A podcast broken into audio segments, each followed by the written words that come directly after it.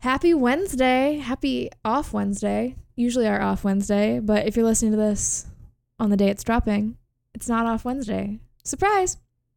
We are back for volume 3, Mhm. not four like I'm pretty sure I say in the intro you're going to hear in a minute. This is volume 3. But Uh, we do have that- three people, so really we can call it volume like five. Yes, we record I'm sorry in advance if long episodes are not your thing because this is a big boy. like it's maybe our longest episode we have ever done. Yes, it may we did not go to bed till almost midnight. Um, terrible decisions were made on our part, but you know what? And It Leah was- still got really up for the gym, like a good, Yes, I got up good soul. I did not. I slept in. 4:45 the morning after. It was No. awful. It was like literally the hardest workout I think I've ever done in my life. I almost died. I Um, slept and I woke up at seven thirty, and I was like, "Shit, I gotta get ready because I gotta leave in forty five minutes." I was well awake. But Impressive. you're not here to listen to us complain about lack of sleep that we suffer to bring you these episodes. We but we- slave over our sleep schedule for your entertainment. We do. We sacrifice so many hours sleep. That's a lie. Like we try to wrap up recording on most nights by 9:30. Um, but that doesn't always work because our friends over at Three Films and a Podcast are on the West Coast and time zones do exist. So sometimes we got to stay up late. That's okay. And it was well worth it. This was a very good discussion, very long discussion. But we had some heavy hitter albums. Mm-hmm. We talk about rumors. We talk about blood on the tracks. We talk about Carole King's Tapestry. We talk about To Pimp a Butterfly. And then, you know, we talk about Exile on Main Street. It's probably the weakest of the five. And I can there. say that because I covered it. So I mean, he's sitting there. it's there. Um, just just keep listening for the full thoughts. You'll you'll see why. Oh, that one I heard. Motherfucker. okay, that should be the end of it. Um, so welcome to volume three. I'm Leah, I'm Beth Ann. And this is She'll Where are they getting a dub in a CPS executive meeting? No, bitch, don't touch my thermostat. The thermostat. ghost be like, hold up, before I haunt you, let me turn down the thermostat. Who is this band? We're on page one, guys. this is She Will Rock You. We are here for volume three. Somehow, we've made it three volumes of this, of our 500 Greatest Albums series. And this one is super exciting because we're doing it with our good friends, Three Films and a Podcast. How are you guys doing tonight? What's Just- going on? Doing Wonderful. Very excited to be here. I always still want to say six seasons in a movie, and that's Yep. not right. That's perfect. though. That's what we're shooting for. Three films in a podcast. But I really like it. I like that Abed tie-in. I'm rewatching Yes. Community again right now as we speak. So We just watched a video. Me and Josh just watched a video this morning about a guy ranking all the community episodes. And he put Mm. the Dungeons and Dragons episode over the timeline episode. Ooh. No, Dungeons and Dragons is number one. Dungeons and Dragons I- is a I like very good episode. A Yeah. great episode. But the timeline episode is probably one of the most well written episodes of TV. So good. yeah, True. Plus the great meme, True. the fire. You know what I mean? So good. Yeah. right. Yeah. Still holds up. Literally Yeah. what we live every day. Yep. the evil mustaches and everything. Yeah. We are Troy every morning. Like, what is going on? yes, every single day. um, so, our listeners who don't know you, uh, take a second and introduce yourselves. Tell us about your show. Uh, ben, why don't you do that? okay. Uh, my name's Ben, um, and we do three films on a podcast with Tyler and Matt. We are three friends, and the conceit, I guess, of the podcast is we're just trying to watch new stuff. Uh, as you just heard Tyler talk about, we fall victim to rewatching the same TV shows over and over and over again. Uh, We're like, you know what? We have like the world's film like at our fingertips. Like we should watch Yeah. different stuff. That's kind of where it came from. So we pick a theme every month, uh, and then yeah, we each pick a movie that relates to that. We watch it and we talk about it. We've done. You guys have come on a couple times. Or, Uh, we talked about Steel Magnolias when we did multiple female leads. Uh, the classic Buddy Holly story when we did uh, music, the music Oh, yeah. round. So, and then Beth Ann came on and destroyed our MCU auction draft, which was pretty awesome. So, I still Yeah. want a rematch. I still want a rematch. You got robbed. yeah, I You got robbed. By one point. That's right. it was it was so good. So Uh, yeah. So yeah, normally, yeah, we do the the themes. Then yeah, we do some fun stuff like we talked about with the auction draft, or we'll recast a movie, something like that. So just to try to experience some some new movies. Totally. And so for listeners of She Will Rock You that don't know us, I'm Tyler. This is my voice right now. Um, the whole point of our podcast is like, uh, I guess it's kind of similar to y'all's podcast. Like you're about music exploration and learning more about the stuff you're listening to. Uh, and on the other end of that, we're we're watching movies and we're trying to explore stuff that we feel like we should have seen already that is out there and is great, or maybe isn't great. I don't know. We've watched a few stinkers on the podcast, but uh, Shout out Larry part of Crowne. fun. Yeah, shout out Larry Crowne. um, and yeah, it's been a lot of fun. It's it's super fun. We have what we call our little movie club, and uh, it's just uh, yeah, it's been a really good time. We've got to meet awesome people such as the wonderful host of this podcast here. So uh, thank you for having us on. I'm super excited. Oh, we- Yeah. We're so excited Yeah, to we're have you excited to have you guys. Uh, I'm Matt. Happy to be here. I like to party. Excited to to be here with you guys. We're gonna party because this is Yes. a monster-sized episode of 500 albums.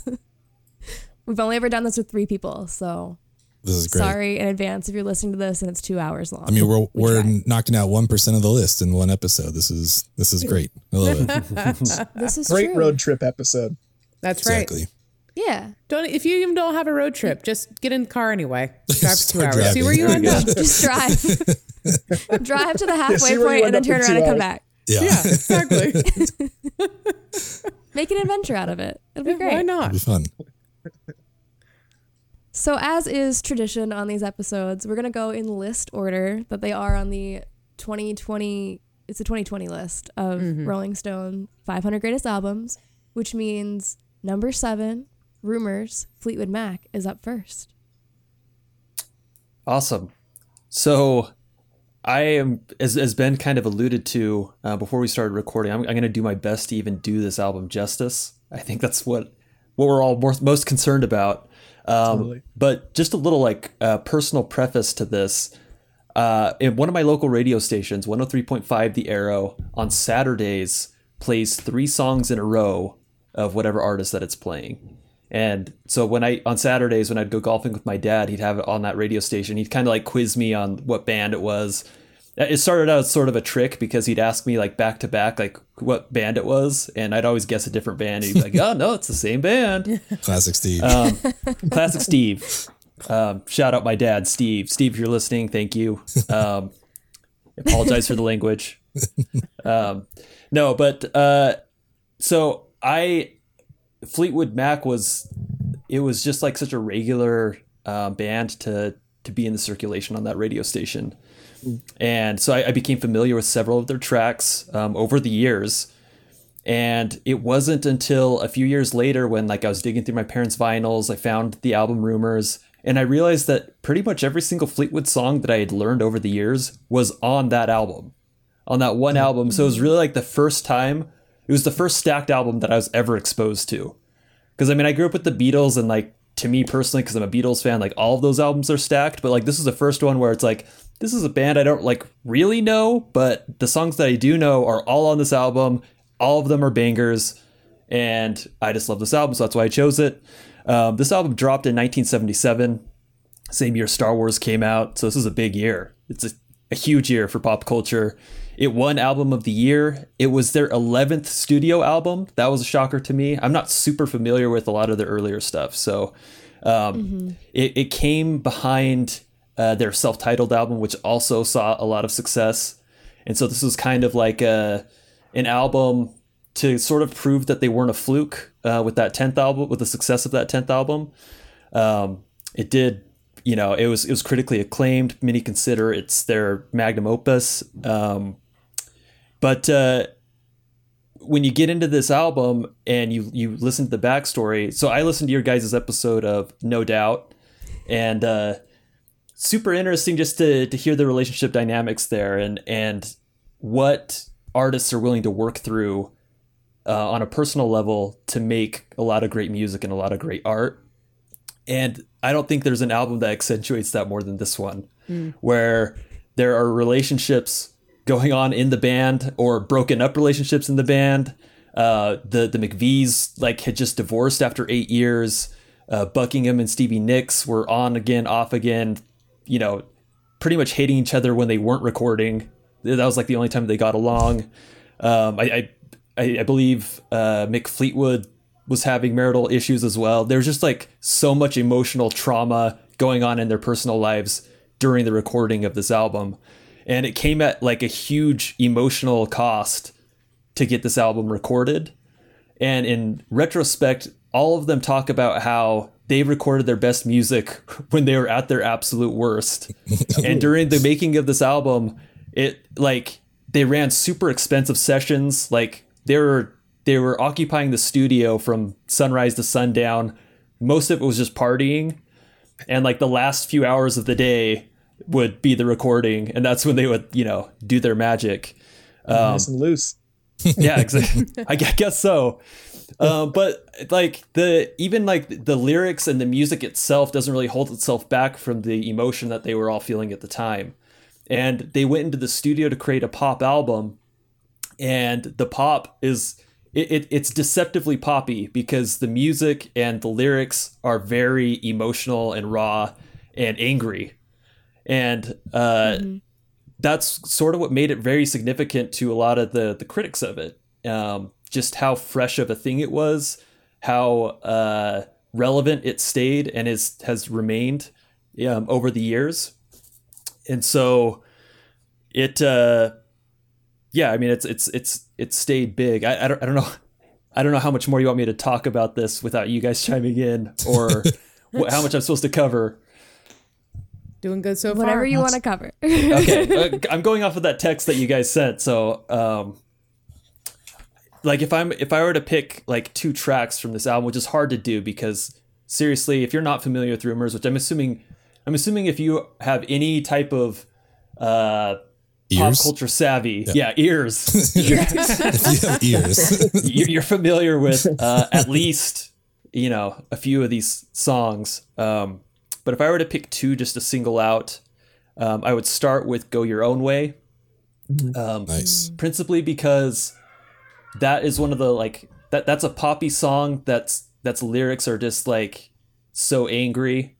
Um, you know, I said it was it's deceptively poppy. That's that's one that to me it, it kind of encompasses what the band was going through at the time, um, musically.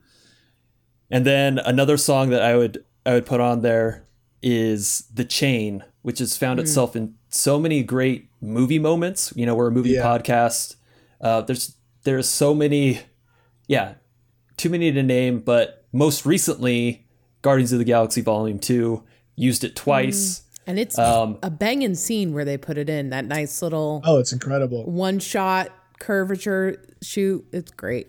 So good. It, it is so good, and it also has a similar like I, I put it on here because it, it sort of has a similar meaning in that movie as it kind of feels like it has for the album because the chain he knows about about not breaking up, you know, staying connected, and that's sort of like what it sort of the theme that it was for the for the Guardians, but also some of the members of Fleetwood Mac said that this album allowed them to sort of stay together to continue making music for a while. And so without this without this album, you know, they don't really have that that chain. Like who knows if they had enough to stick together.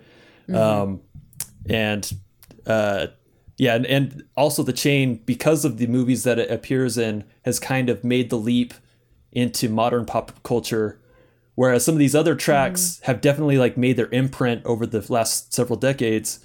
Um, the chain is probably one of the more recognizable today from this album because of because of its appearance in the movies. Um, yeah I maybe uh, some of you guys will talk about the the specific influences uh, on other artists but you can find traces of Fleetwood in so many artists today um, they they really just have like their their songs are frequently covered, um, specifically from rumors, um, Yeah. and you, you just it's it's pretty ubiquitous. You hear it everywhere. You'll hear it, you know, if you're at a bar, you'll hear it in the grocery store. You hear this album everywhere, um, and I, you know, I had I immediately I was the one of the three of us who had no hesitation in choosing an album for this, even though that list you gave was was great. Like Ben was saying, like it's easy to choose an album from that list because they're all great albums. Um, but I knew that I ha- rumors had to be mine, um, and one of you guys probably could have done a better job talking about it. But I love this album. Oh, It- it's perfect. It belongs in my top 10. It's probably in my top five all time. Nice. It might be my top one, but uh, definitely earns its place in the top 500. And number seven, you know, it's up there with a lot of great albums. So, you know, I'm, I'm happy with that. Yeah. It's hard to quibble once you start to get into even like the top 100, right? Because there's so many great albums and especially the top 10.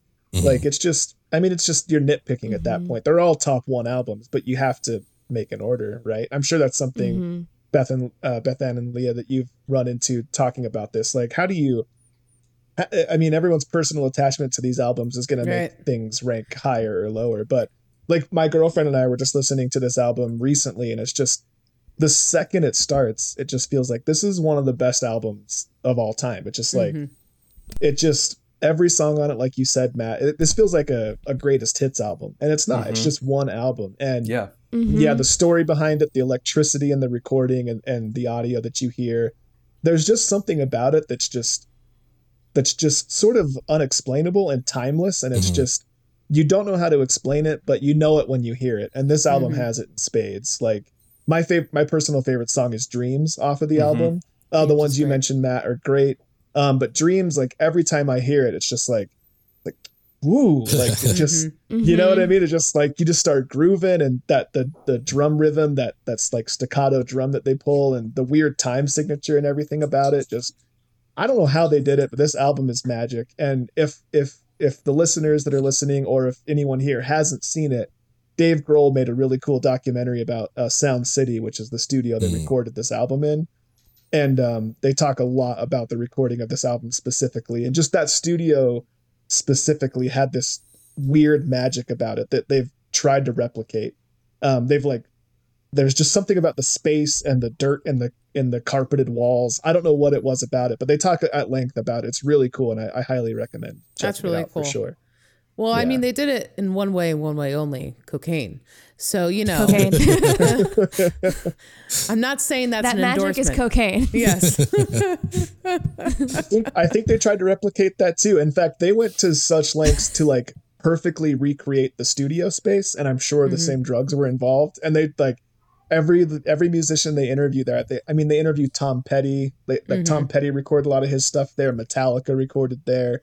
A ton of like all the bands you've heard of recorded there, and it was like a legendary space. And they're just like, the, maybe the ghosts in that in that room for whatever Mm. reason just lend itself to incredible recordings. well, you That's get a couple divorces in there too. That that Sure, do yeah, Yeah. Yeah. Get Yeah, the emotional yeah, trauma there. totally. Yeah, I mean, not to reiterate your point, Tyler and, and Matt, but like I I was a kid who was like I would go buy the greatest hits because I'm like I just want to hear the good stuff, you know. Like if I'm buying an album, I just want to hear the best. And, like the concept of the album didn't really make sense to me, I guess, you know, in my youth. But this, like you said, like this plays like a greatest hits. It's like, oh, Mhm. these are all great songs. That's crazy that you can like make an album that has all great songs. And I think, you know, some of the ones we're going to talk about today kind of fall into that, but yeah, it's, it's so good. It's, it's such a, such a wonderful album. It was fun to like visit it again. You know, it's like, oh yeah, this is just knowing all the turmoil behind it, but like what, what came out of it was awesome. Yeah. Do you have a favorite song on the album? Um, yeah, I mean, probably the chain. I was gonna leave if Yeah. Matt didn't pick that, so I'm glad he did because it just would have been really awkward to all of a sudden be gone. Um, but I mean, yeah, Dreams is awesome. But I was surprised, honestly, how much I loved Gold Dust Woman when I re-listened to it. It's like, oh, Yeah, this song, I was like, gonna say the same thing. this is so good. Like, I just, yeah, I don't know. It's really just like pick a pick a track. Sure. One of my biggest complaints about the album is that it's it's both a complaint and something I like about it is it's so short. It just Yeah. punches Yeah, you it is and really you're short. done and you're just like you want more and I think that's something that a lot of artists could take from like I feel like you should always leave your audience wanting more and I want Mm. so much Mhm. more of this album. Um, and I end up just listening to other Fleetwood Mac stuff. But um, yeah, it's like once you get to Gold Dust Woman, it's like we're done. Like this is a Yeah. bummer, Yeah. but exactly. Play it again. Play it again. nice. Beth Ann, what's your favorite song on Rumors? Kind of controversial because it wasn't on the first run of it, but I love Hmm. Silver Springs. That whole build up because it it originally got cut from the album, and Stevie Nicks kind of fought Mick on it tooth and nail. And then on a special release, it got added. And I think it should have been on the original album. One, because it'd make it a little longer. But two, I just love the composition behind it, is really what sticks out to me and how they build those harmonies. They're very unique harmonies and they just kind of grab you like that. So that's my favorite. I need so I listened to the re, the original release. I need to go back and re-listen to I because I don't know if I know that song that well. I'm sure once it's probably one of those ones once I hear it I know it, but I don't know the the titles of songs. Mhm. But Yeah. now I'm excited. I have another excuse to listen to Fleetwood Mac. There That's you awesome. go. What about you, Leah? What's your favorite off this album? I mean the chain, but I'm gonna be different for the sake of this conversation and say secondhand news That's a good Okay. one too. because I really do love that song. Like Awesome. it's like it's the opening track, I believe. I don't have the track mm-hmm. list in front of me, but it's like you're just like, yeah, we're gonna listen to this banger of an album, and then it just keeps hitting and keeps hitting and keeps mm-hmm. hitting. So it just it's like a really great opening track. I love a good opening track. Yeah. Totally. There's a lot of really good opening tracks in the albums we're going to talk about. There's one album I feel like, I mean, it opens with a skit, not to play our hand too much, but most of the albums that we're going to talk about, like, you you you jump right in and, and get rolling. It's pretty cool. Mhm. Yeah. Any final thoughts on rumors before we move on? I mean, I know, and uh, I listened to a few of your other uh, 500 best episodes, and we talk about whether or not it deserves to be in the spot it's in, and I think we Oh, kind of yes. covered it already. But it's like you could make the argument this is the best album ever written. I mean, it's just like it's front to Yeah. back, it's solid, and it's just all like so many of the songs are just so ubiquitous. Like, it, I feel like it's one of those things where even if you don't know that it's Fleetwood Mac, you'd like you would like you said, Ben, you would listen to this album and be like, oh shit, this song's on this album, this song's on this album, Yeah. and it just keeps Mhm. going. And it's just like there's songs you hear in the grocery store or on the radio or by choice because you sought them out or in movies or whatever. They're just everywhere, and it's just because they're just so damn good, and they're it's it really is timeless stuff. It's it's Yeah. Well, it's pretty, like- it's you just always get blown away that stuff like this exists. Like how Yeah. do people do Mhm. this? It's Mhm. crazy. Well, on the list, like it's bookended by two that you guys covered last time, Nevermind and Purple Rain. And it's Right. like all of these Mhm. are perfect albums. Yeah. You know, it's like I don't like is Nevermind better than Purple Rain? I don't know. Ask me tomorrow. You know, it's like I don't know what my Right. mood Yeah. is, but like depends the day. It- right now I'm like, no, like- Purple Rain's better, you know. But then I listen to Rumors, I'm like, well, shit, I don't know. Rumors is pretty fucking awesome, you know. It's just like it's hard at this point. It just, it, I think it just has to come down to the editor's preference at that point because Yeah, the, every Yeah. album we've covered, I would argue you really can't find a fault in it. Like kind of what Right. we've been mm-hmm. talking, you know, to have an album with all greatest hits on it is very rare. And hmm. a lot of these albums that we've covered, there's not a sleeping song. There's not a B-side mm-hmm. track to Yeah. them. Um, and I think once you hit that threshold of that just nailing composition, melody, songwriting, structure, all those, all the ticks are met. It's just got to come down to preference at that point. Mm-hmm. Totally. Mm-hmm. Mm-hmm. agreed. I want a documentary on the team that had to make this list. Like, right? you know, Yes. there were some fights in that room. yeah, Oh, for sure. I want to see it. And Yeah, someone should be a reality series. Exactly. See who ended Yes. up getting their way. Yes. 100%. I want like a six that. hour like Beatles documentary cut where they're just like bugging the room. They're like, Can you believe that she chose that as number 23? Like, what an idiot. We need to get that down to number 40. Yeah, and just like making deals like fine, we'll put Kid A at 20, but you have to let me have like Ready to Die at 22. All right, fine. Yeah. Yes. Rolling Stone, if you're listening, release the cut. Really? Release Release, the, We the need it. Rolling Stone cut. The Rolling Stones cut. And it's kind of funny too. You think like, oh, it's this that album came in at number 400, but when you think about how many albums exist, like to be the top 500 of I don't Mm-hmm. even, what whatever the number is, like it's pretty incredible. Like to even be on the list, and I love lists like this, but at the same time, I also realize like the fool's errand that they are Mhm. because I mean I don't remember the full list, but I'm sure there's stuff that I love that's in like the 400s, and I'm like, Yeah, I mean, have me back higher. on when have me back on when you cover Weird Al's Bad Hair Day. Oh, dude, Okay.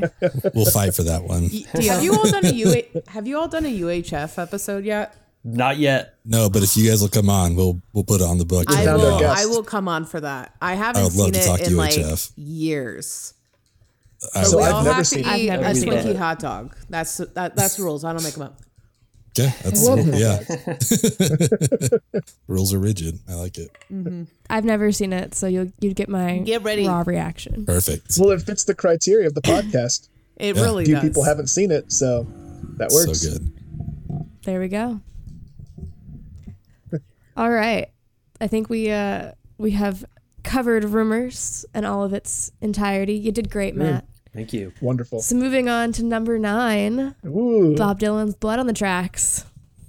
So I think you guys mentioned earlier, or Matt mentioned it. He said he was the only one that was able to pick an album right away. Mhm. And the two of you, Beth Ann and Leah, knew that I wanted to talk about a Bob Dylan album. hmm And you presented me the choices of Highway 61 Revisited and Blood on the Tracks.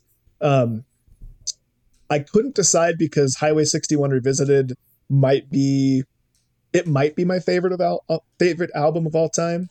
Um, it's either that or Blonde on Blonde. I can't really decide between the two. And in fact, like you said earlier, Ben, it's like depends on the day, really. Yeah. Um, I go Mhm. through phases.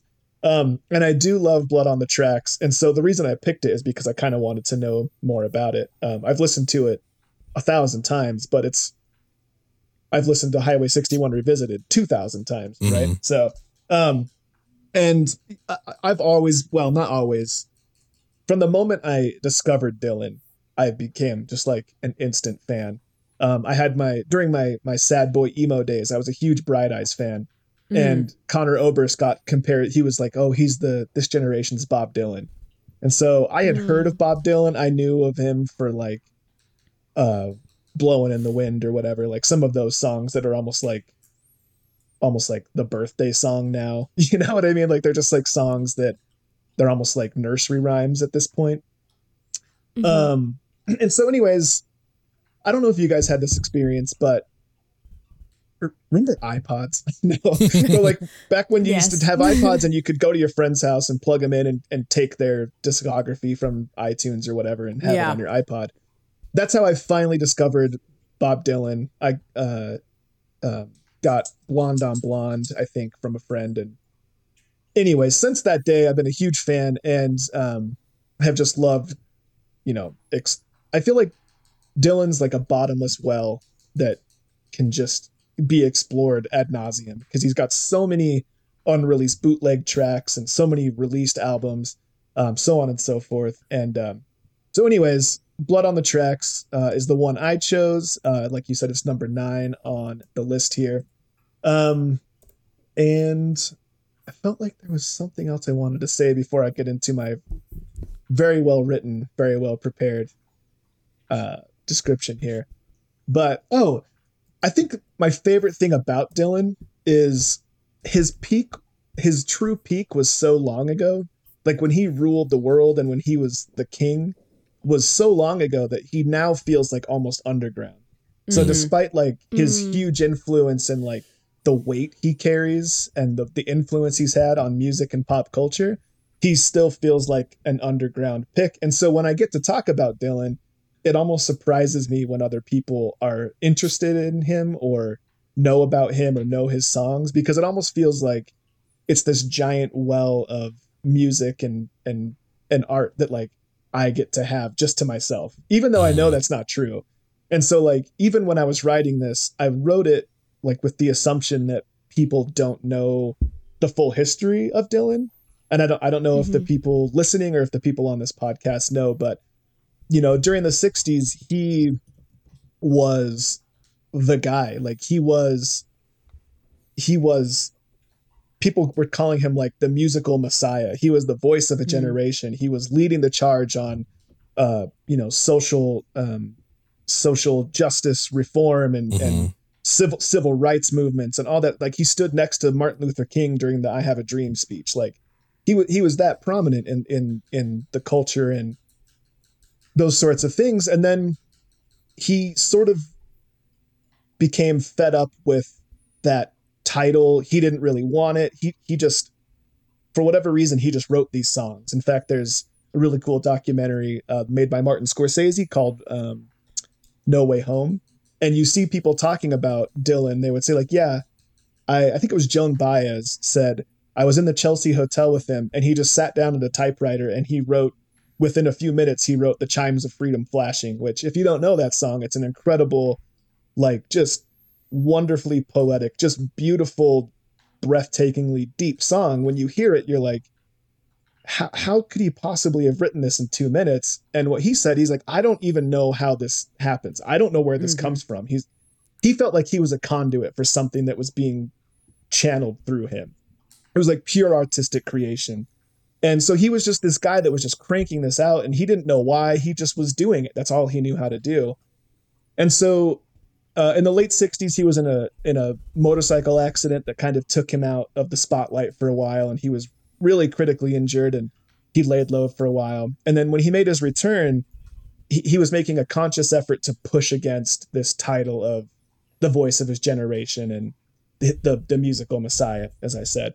And so Mhm. that kind of leads us into the creation of Blood on the Tracks. And so I'll actually, uh, Matt Matt joked earlier he wasn't sure how long you wanted to go on. You guys are going to have to cut me off because I'm a famous rambler. So um, but anyways, uh, released on January 20th, 1975, Blood on the Tracks is Dylan's 15th studio album. Uh, Bob is famously, we're on a first name basis, Bob and I. So Bobby, Uh, me and Bobby D. me and Bobby D. But Bob's famously coy about the origins and inspirations for the material on the album, but it's uh, mostly believed to be largely about the dissolution of his marriage to model actress Sara Lownds. Um, the songs that make up the album were written through the summer of 1974, at which time he and Sarah were estranged from each other, uh, with the couple eventually getting divorced in uh, June of 1977. Uh, Dylan said in his 2004 memoir entitled Chronicles Volume 1 that the songs have nothing to do with pers- his personal life and that they were inspired by the short stories of Anton Chekhov. Uh, Anton Chekhov, I don't know how to say that. But um, it's impossible not to connect the dots between the turmoil in his personal life and the subject matter and themes on this album. And even his son, Jakob Dylan, um, he's also a fantastic artist in his own right, has said, When I'm listening to Blood on the Tracks, that's about my parents.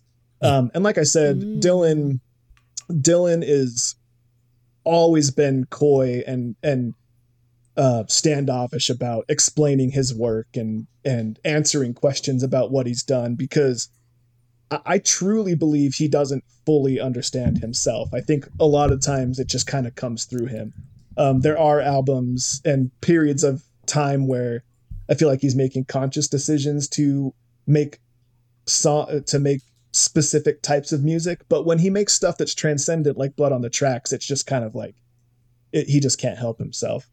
Um, and I don't want to go too, into too much more detail about like the history and the sordid affairs of his his relationships that created the album, but I do think it's important to have that frame of reference to know why this album is considered one of the greatest breakup albums of all time, uh, which an honor it shares with uh, "Rumors" by Fleetwood Mac that Matt so Look that. covered. Um, furthermore, I think it's important to know uh, what inspired Bob to create the album uh, and what would sort of simultaneously reinvent himself as an artist and reconnect him to his roots as po- as rock's uh, poet laureate, as it were.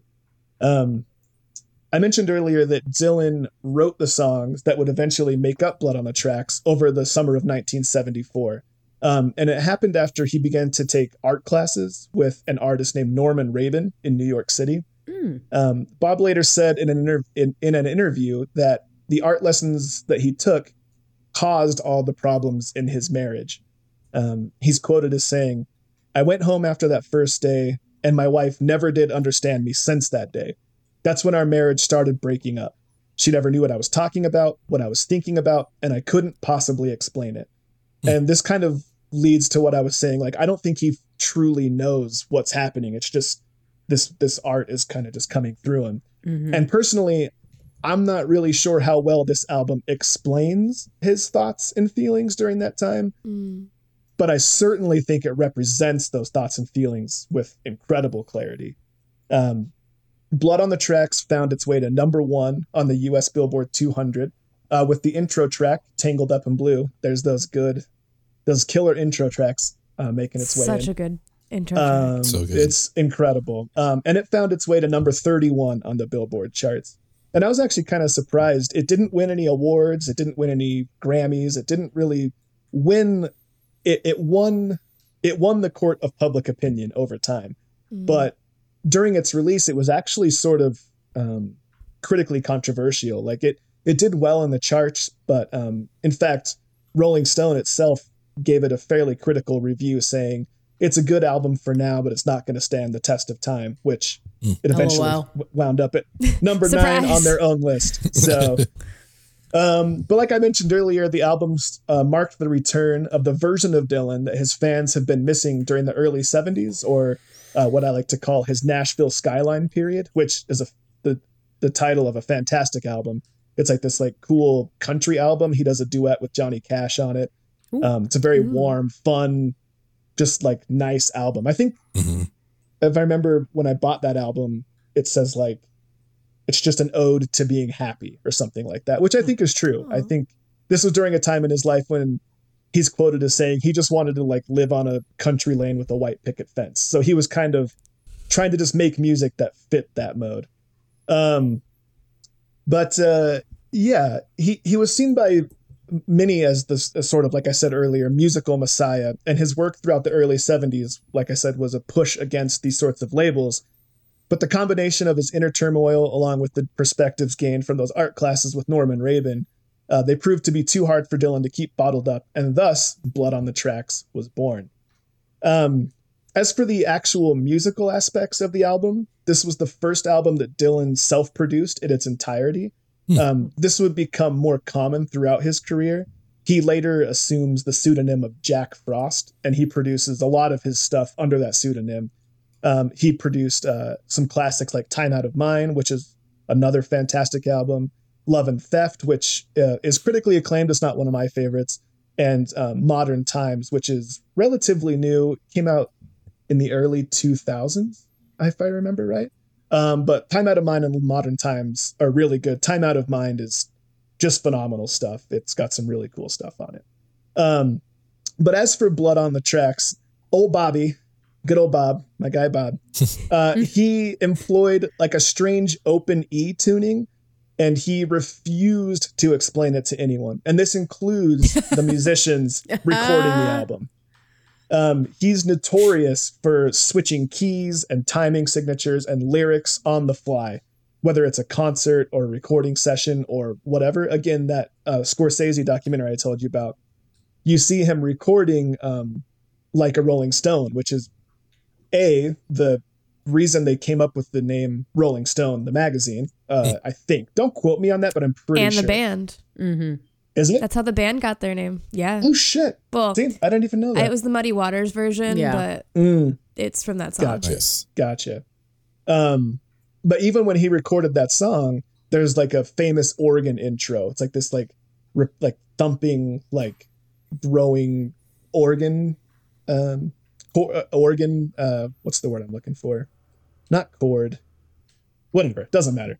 Um but that was that was just written in the moment by someone who didn't even know how to play the organ. He just wanted to get in on the song and he just jumped in and played it and Bob liked it and they went with it. And You're in the movie. yeah, you're you did it. You just wrote the the intro to one of the most famous songs of all time. Um so he's really he's really known for that, but um he, he always keeps the people playing the songs on their toes. But with Blood on the Spec Blood on the Tracks specifically, uh, he made it super difficult for his bandmates. Um, and to, to to sort of to finish telling that story, I kind of have to tell another story real quick, uh, which is how the album itself changed. Uh, it he re-recorded the album at the very last minute. Um, he had a he had the album completely recorded, Uh, it was ready to go. They had the acetate, the test acetate pressed. They had all the marketing materials ready to go. But he played it for his brother during Christmas break, like he was home for the holidays. And his brothers said that the, the song sounded too stark. Um, Bob really wanted to go with like a more acoustic, stripped down feel. But his brother said they they weren't accessible; they were too stark. So he recorded five of the songs, which makes up roughly half of the album, um, during the days after Christmas of 1974. That band probably some- hates that brother. yeah, well, so it's funny because he got a bunch of local musicians from Minneapolis to come in and record. Um, and you know, they were all happy to come in. They were playing on a Bob Dylan album and they, they knew the music they were playing was transcendent, so they were happy. Mhm. But um I actually wasn't even planning on talking about this, but it's worth mentioning. Uh, Dylan didn't credit any of the musicians, whether it was the the people that recorded the original Mm. version or the Minneapolis version. In fact, from what I read, there only one person who I'll talk about him in a minute got His actual brother. credit. Just kidding. Uh, not even his brother. not even his brother. Um, Dylan, yeah, for whatever reason, he did. He told them he would, and he didn't. They didn't. You know, their names aren't on the liner jacket, which is further fucked up because the only Grammy that I saw that it won, the only award I, it won, was for its liner notes. Like I guess there's Grammys for liner notes, and so it won an award There's for a that. and Grammy for four- liner notes. Yeah, I didn't know it was a thing. That's awesome. so I looked up, I looked up, because I was like, how did this not win awards? So I looked up Blood on the Tracks awards, and that was the only one that came up. Was like the Grammy for best album notes or something like that. I, don't know. I didn't read too much more into it, but anywho, um, where let's see, where was I? Uh, so he he re-released this new this new uh version, and that's the album that we hear today. Um, footnote to that is that original press was widely bootlegged, and a lot of people credit Bob and this album for starting like the bootleg culture of music. He was Mm. like the first big bootleg album. Um, but anyways, uh, I mentioned earlier that Bob didn't make it very easy for the band. With one of the original artists, the only one that was credited, uh, his uh, an acoustic multi instrumentalist named Eric Weissberg. Uh, he's the guy that wrote the dueling banjos for Deliverance. The ding ding nice. ding ding ding ding ding. That's It's that guy. Interesting. so He's the only one that got credit, and he gave the following account, and I, I'm quoting this directly from Rolling Stone. Weissberg's band grew flummoxed when Dylan not only didn't have charts, but didn't even seem interested in doing a complete run through of songs before the tapes rolled. Quote, I got the distinct feeling that Bob wasn't concentrating. Uh, he was he wasn't interested in perfect takes. He'd been drinking a lot of wine and he was a little sloppy, but he insisted on moving forward, getting on to the next song without correcting obvious mistakes. While we were listening to the playback of the first song, Simple Twist of Fate, or the first song they recorded together, Dylan interrupted it to begin teaching them another tune. He couldn't have cared less about what we had just done. We were totally confused because he's teaching us a new song with another one playing in the background. And I was just thinking to myself, just remember, Eric, this guy is a genius, and I guess this is how geniuses operate. um, furthermore, the session engineer Phil Ramone later said that Dylan transitioned from one song to another as if they were part of a medley. He said, Sometimes we'll have several bars, and in the next version, he'll change his mind about how many bars there should be between a verse, or eliminate a verse, or add a chorus when you didn't expect. Basically, Bob was in rare form recording this album, and as as a result, we get is we get what is, in my opinion, a singularly great album, one that doesn't really sound like anything else and completely stands the test of time. It's a timeless classic with an interesting and unique history, just like the guy that put it all together. Mm. I'm And, picturing um, him like while they're recording Idiot Wind. He's like, I got another one. It's like, Bob, we're like at seven minutes, man. He's like, No, I got some more ideas. Let's just put it all on here. like, So I as I was up listening to that, I was like, Man, he's he's got something to say on this song. after I read after I read or wrote this out, um, I'd read um, an account of one of the musicians that played in the re-recordings, and they talked. "Idiot Wind" was the song that Dylan wanted to re-record, and he only anticipated recording that one song. Oh, nice. And so they recorded that song. I think they did it in eight takes, and they were just having such a good time. They kept going and kept going. They ended up That's- re recording five songs. Um, another funny thing about Idiot Wind is the song Only Want to Be With You by Hootie and the Blowfish. Um, Dylan and his estate sued Hootie and the Blowfish because I don't know if you know that song very well, but he word for word rips off an entire verse of Oh, really? Idiot Wind. Hmm. And he gives Bob Ooh. credit and he's like saying like, "Oh, I love Bob Dylan. Listen to these lyrics."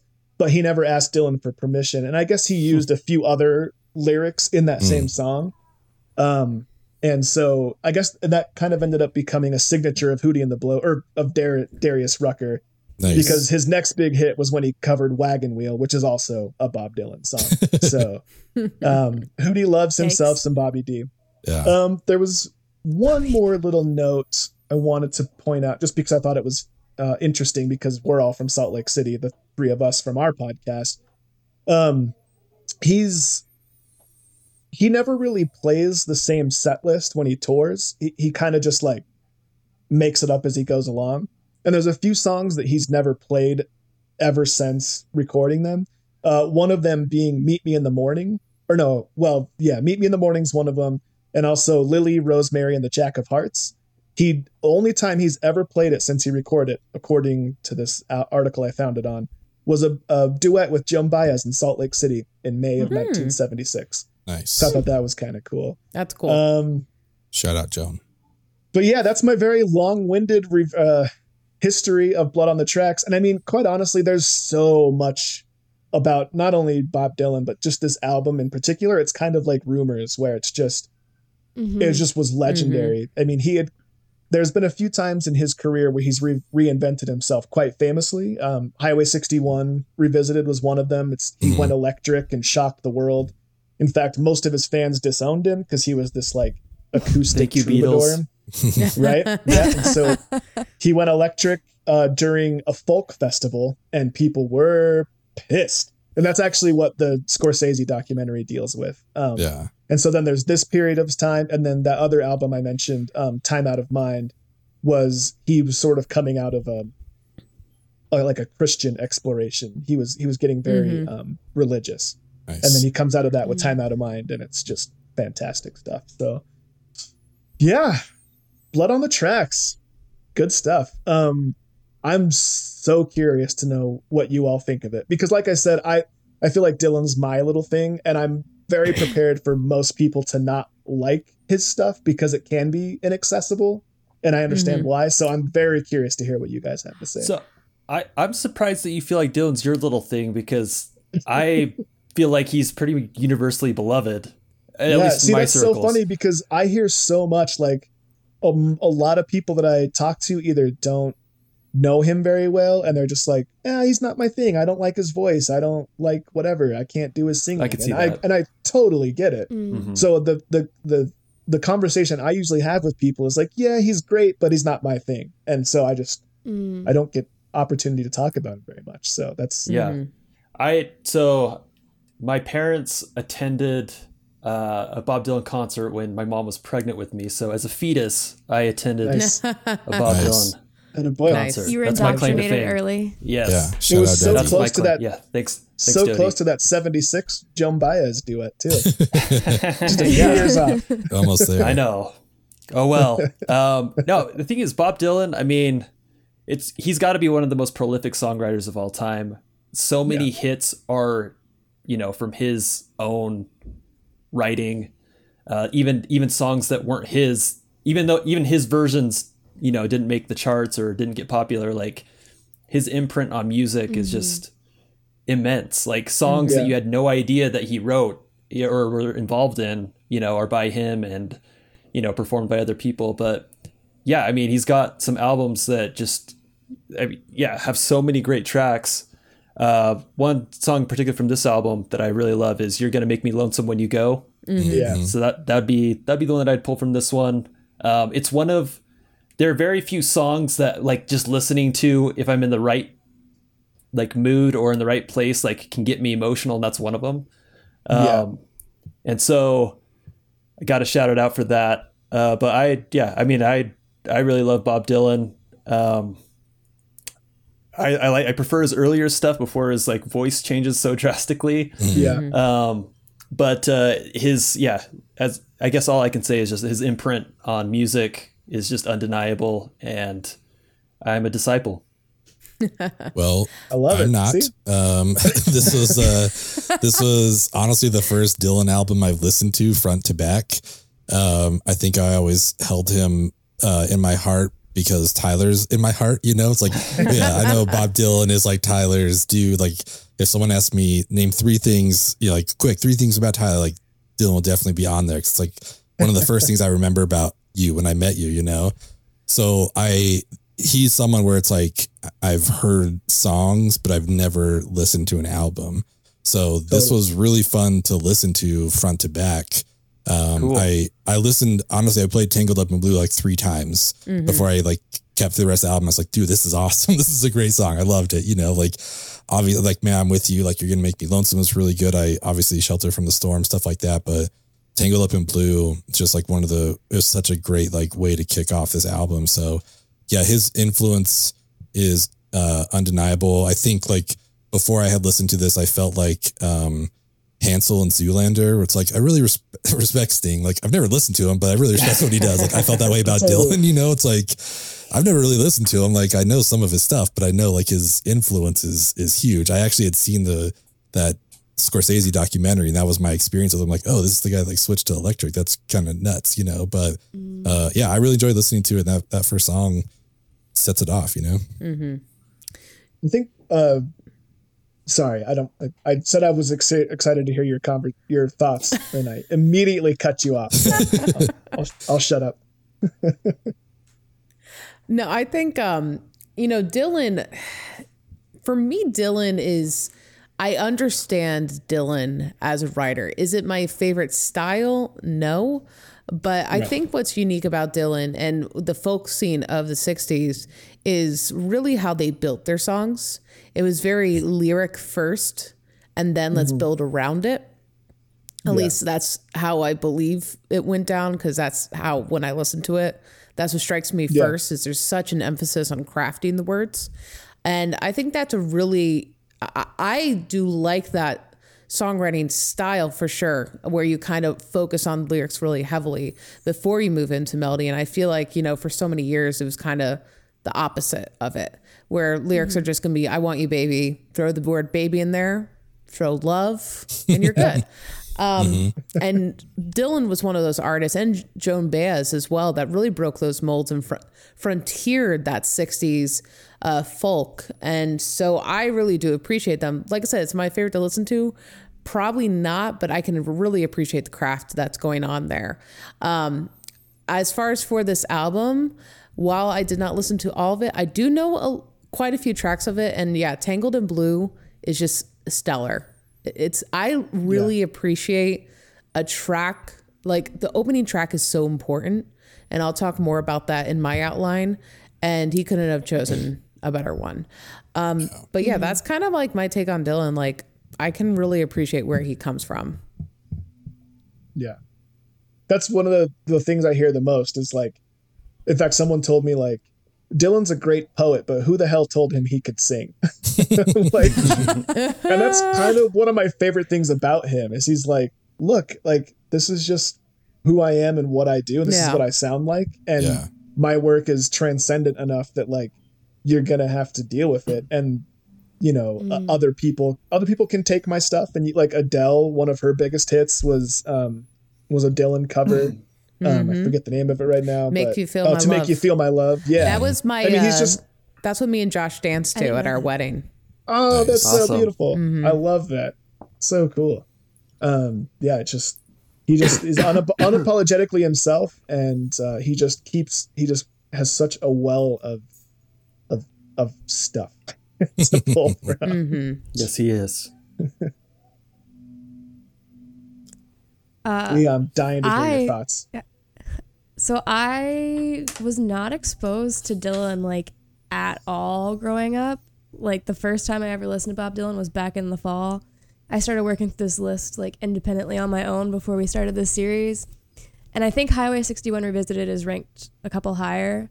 So listen to that one first. And I was like, I don't love it. I don't hate it. It's there. I listened to it. And I distinctly remember I was mopping my floors in my old house, getting it ready to move out and just to show. and I started listening to this while I was mopping, and I heard "Tangled Up in Blue," and I was like, "Holy shit! What what is this song?" And I I did the same thing where I played it like three times in a row. I was like, "Do I have to listen to the rest of the album? Like, I could listen Yeah. to this a couple more Yeah. times." um, and I just was I just was vibing. I've never mopped more efficiently in my life because I was just I was in the zone. Uh, That's awesome.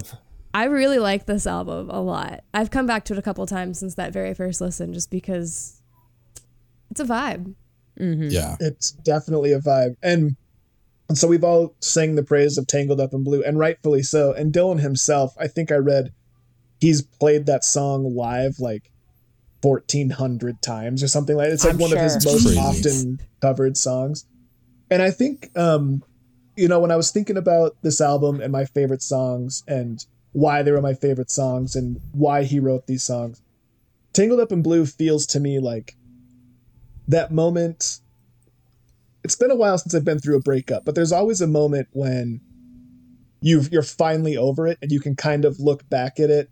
It this feels like the mm-hmm. first morning that you're over your breakup and you're mm. kind of look looking mm. back on it like I mean the first thing he says is like wondering if her hair's still red. Like enough time has gone by that he can think of think about her in the way that you would think about you know a a, a, favorite city you've been to or Yeah. like I wonder if that I wonder if that bar is still open or I wonder if that restaurant's still around or whatever. It's like you can think about it in a way that's like not necessarily lovingly, but um what's the word I'm thinking of? This is so for listeners of this podcast that don't know our podcast, my my trademark is I forget words or I say words confidently that I don't actually know the meaning of. That's the better one. So Sometimes very we'll spend 45 minutes trying to figure out what Yeah. to, we're, we're, we're just get, Ben and I are just guessing which word he's thinking Yeah. of. We're, we're Just going kindred down spirits, dictionary. Tyler. We do the same thing on my podcast. but yeah, like you, you're finally to a point where you can look back fondly. You can have um, a little bit of. I still can't think of the word. What's the word? Where, like, Nostalgia? uh, that's the one. Nostalgia. You can finally feel nostalgic about it, and like you feel good about it. You're going through the you're going through the history of it in your head, and it all feels in the past, and you can finally move on. And like that, that there's few there's few songs that can come out of the gate like this and just make you feel that like that, that just make you feel all of those things. And i mean it's hard for tangled up in blue not to be my favorite song on this album. Um i actually like meet me in the morning. I was surprised to hear that it was one of the ones that people dislike um i feel like it's sort of like a nice breath of uh, like kind of like a moment to breathe like we just went through idiot wind like bob is seething he's breathing Yeah. fire in that it's like one of his trademarks he's got a, some really cool really good like fuck you songs and idiot wind is like Mhm. I think the most brash of those. Um, Positively Fourth Street is another great one.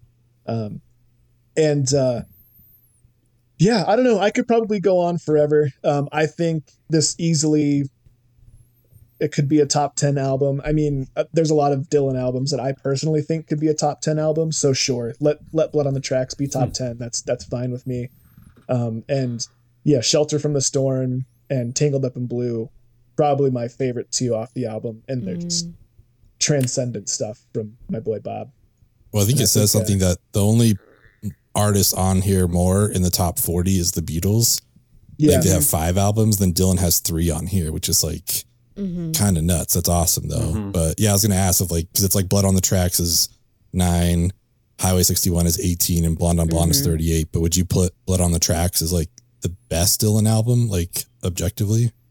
Mm, I mean, I guess I think Blood on the Tracks is the most singular. I don't think there's anything else that sounds like it, and I think you could say the same thing about a lot of these albums, especially Yeah. Rumors. Um, I, I don't think there's many there, there's nothing out there that sounds like this album, and so for that alone, I, I, like Highway 61 and Blonde on Blonde were recorded close enough together that they almost could just be two sides of the same album, you know. Mhm. So there's not enough singularity, I guess, if you want to get uh, nitpicky about it. So I, I guess, yeah, technically, Blood on the Tracks is probably the best of the three, but I think I've listened to the other two more. But that's not to say I haven't listened to Tangled Up in Blue, you know, 500 times. Yeah, yeah. I just wanted to shout out. Uh, I already mentioned "You're Gonna Make Me Lonesome When You Go," but I wanted to shout Miley Cyrus's cover of that song is It's really good. awesome. yeah. Mm. Let's check that out. Apparently, another another cool cover uh, talking about "Meet Me in the Morning." The only time Dylan's played it live since he recorded it was with uh, Jack White in Nashville. Uh, Oh, it's one cool. of Jack White's favorite songs, and so he played at the Ryman Auditorium. You can't find video of it. Believe me, I tried.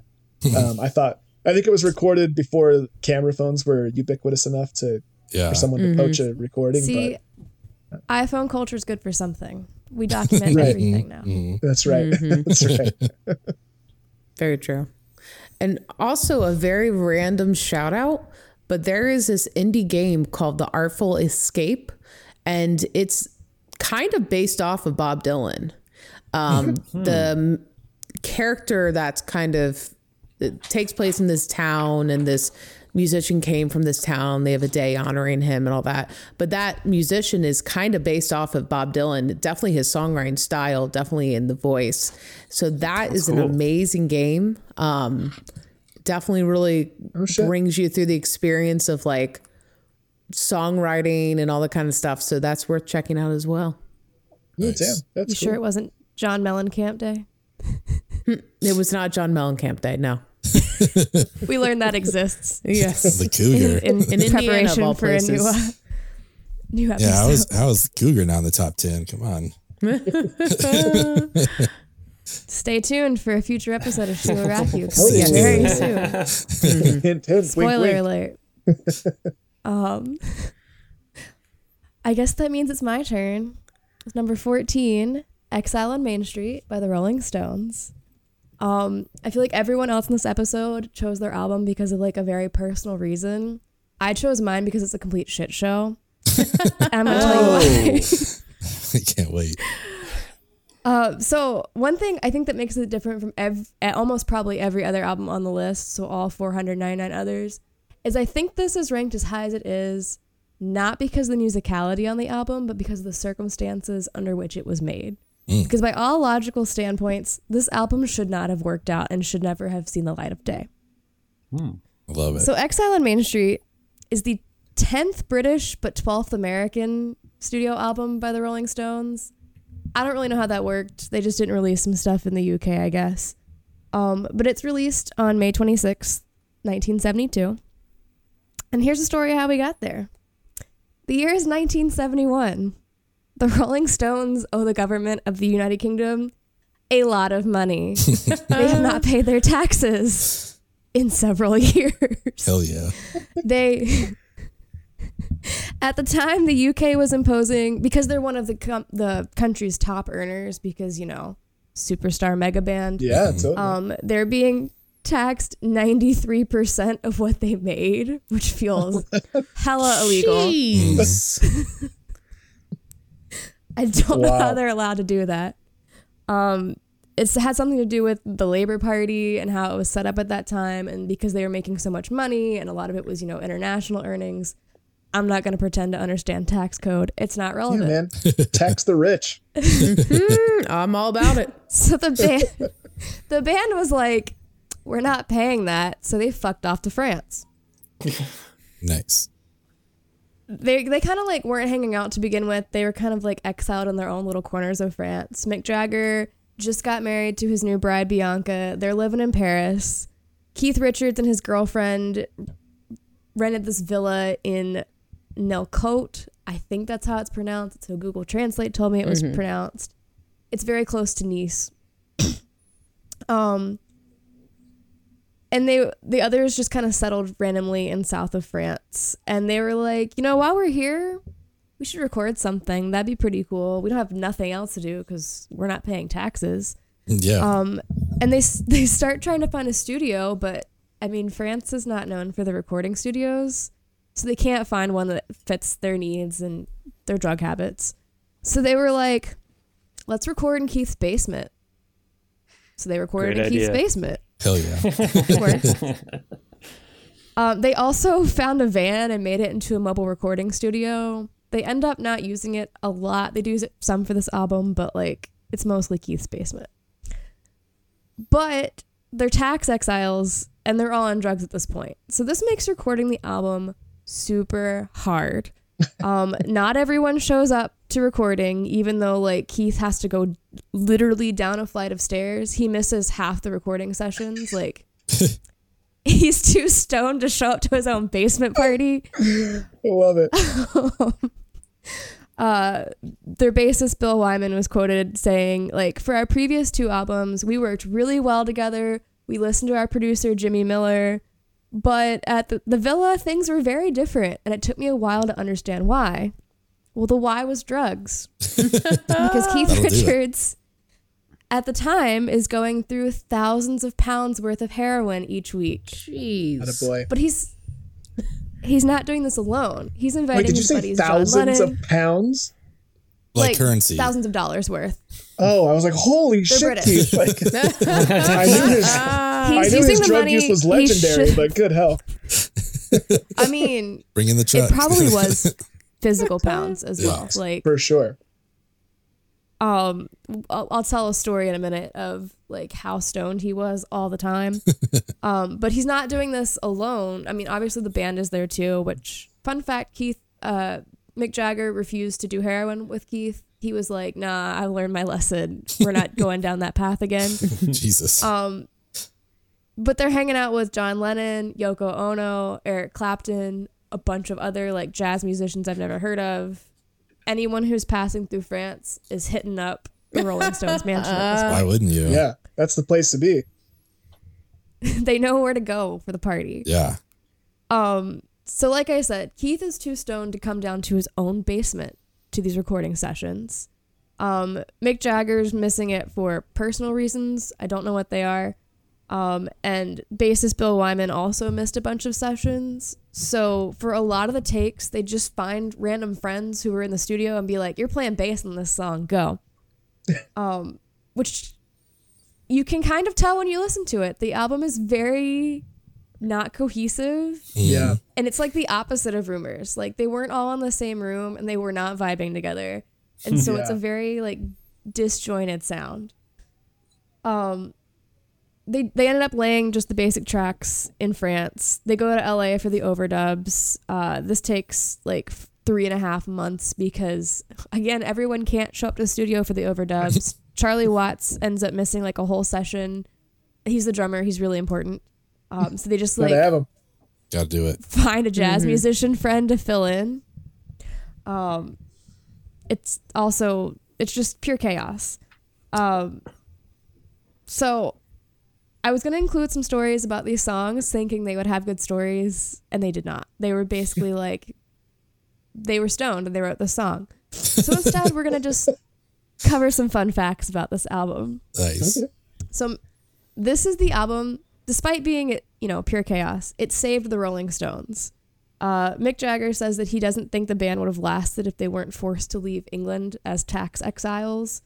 Um, they were living a quote ho hum existence before becoming tax exiles, Oh, buddy. and this shook up their lives enough to make them interesting again. Poor guys. Um, Feels so bad. the villa that they're recording in that Keith and Anita bought or rented, they rented, was the headquarters of the local Gestapo during the World War II occupation of France. Jeez. Nice. When they moved in, the floor was still decorated with swastikas. Whoa. They covered them Okay. up, obviously, because That's good. you Yeah. don't Yeah. want that Good job, energy. Keith. Yeah. Don't need to do that. He may be stoned, but He he, was did one stoned, but thing he- right. yeah. Exactly. He's stoned, but he's not dumb. Yeah. Man's got principles. Yeah, that's it. um, so like I said, they record all this in the basement. And basements are not known for their like water tightness. And they added this like I don't even understand how this works, but they made a literal labyrinth in the basement out of like partitions to try to soundproof different areas. So they could mm-hmm. record different tracks without like bleeding into each other. Mm-hmm. You're not supposed to record in your basement, guys. This is why. But also, in the summer in France, it gets very, very, very humid, and the guitars would go out of tune almost instantly. So they spent like more time tuning the guitars each session than actually playing because it's so wet down there. Mm-hmm. Because of this, they gave the album the working title "Tropical Disease."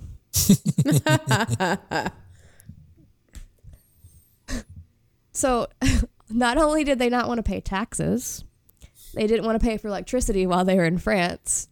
So they tapped into the government grid and stole electricity to power the studio. Yes. How are they that smart to do that? So I would like to know. Time travelers. They, I love it. I Make it work. I mean, someone is doing the technician work, like hooking all this Yeah. these amps and stuff up. Like they know how to tap electricity. They they stole it from the French railway that ran like right behind the villa. I don't know how this worked, but they just like tapped in and stole enough electricity to power the amps and the mobile recording studio. Man. Like I mentioned, Keith was really high all the time um, and pretty much spent a lot of time unconscious. One time, he almost ended up killing everybody because he fell asleep in his bed with a lit cigarette. It fell on the mattress. He just happened to wake up and see that his mattress was on fire, Oh, and they put it out before everyone died. Like it, it would have been really bad if he hadn't woken up like right then. mm-hmm. Oh, How I many mentioned that lives does this guy have? I was gonna say there's so many reasons that these band members shouldn't be alive still. Yeah. it's crazy. The Rolling Stones are a I miracle. I do not understand. I don't I do not it. understand how Keith Richards is still alive. I I literally. I'm don't. imagining the house uh, or that building in that vagrant building in my own private Idaho as being where they're recording Totally. this Yes, album. yeah, exactly. was thinking the exact exactly same what it is. with swastikas. Don't kid. yes. Yeah. Right.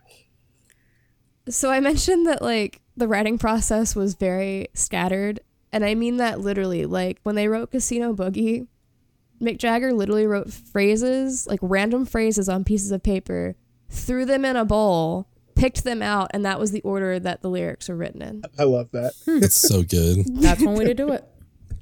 Yeah. It's the literal exact opposite of what Beth Ann was talking about with Dylan. It's Correct. like, yeah, words Yes. the words don't matter. Like it's just we're about the Just vibe. put them here. together.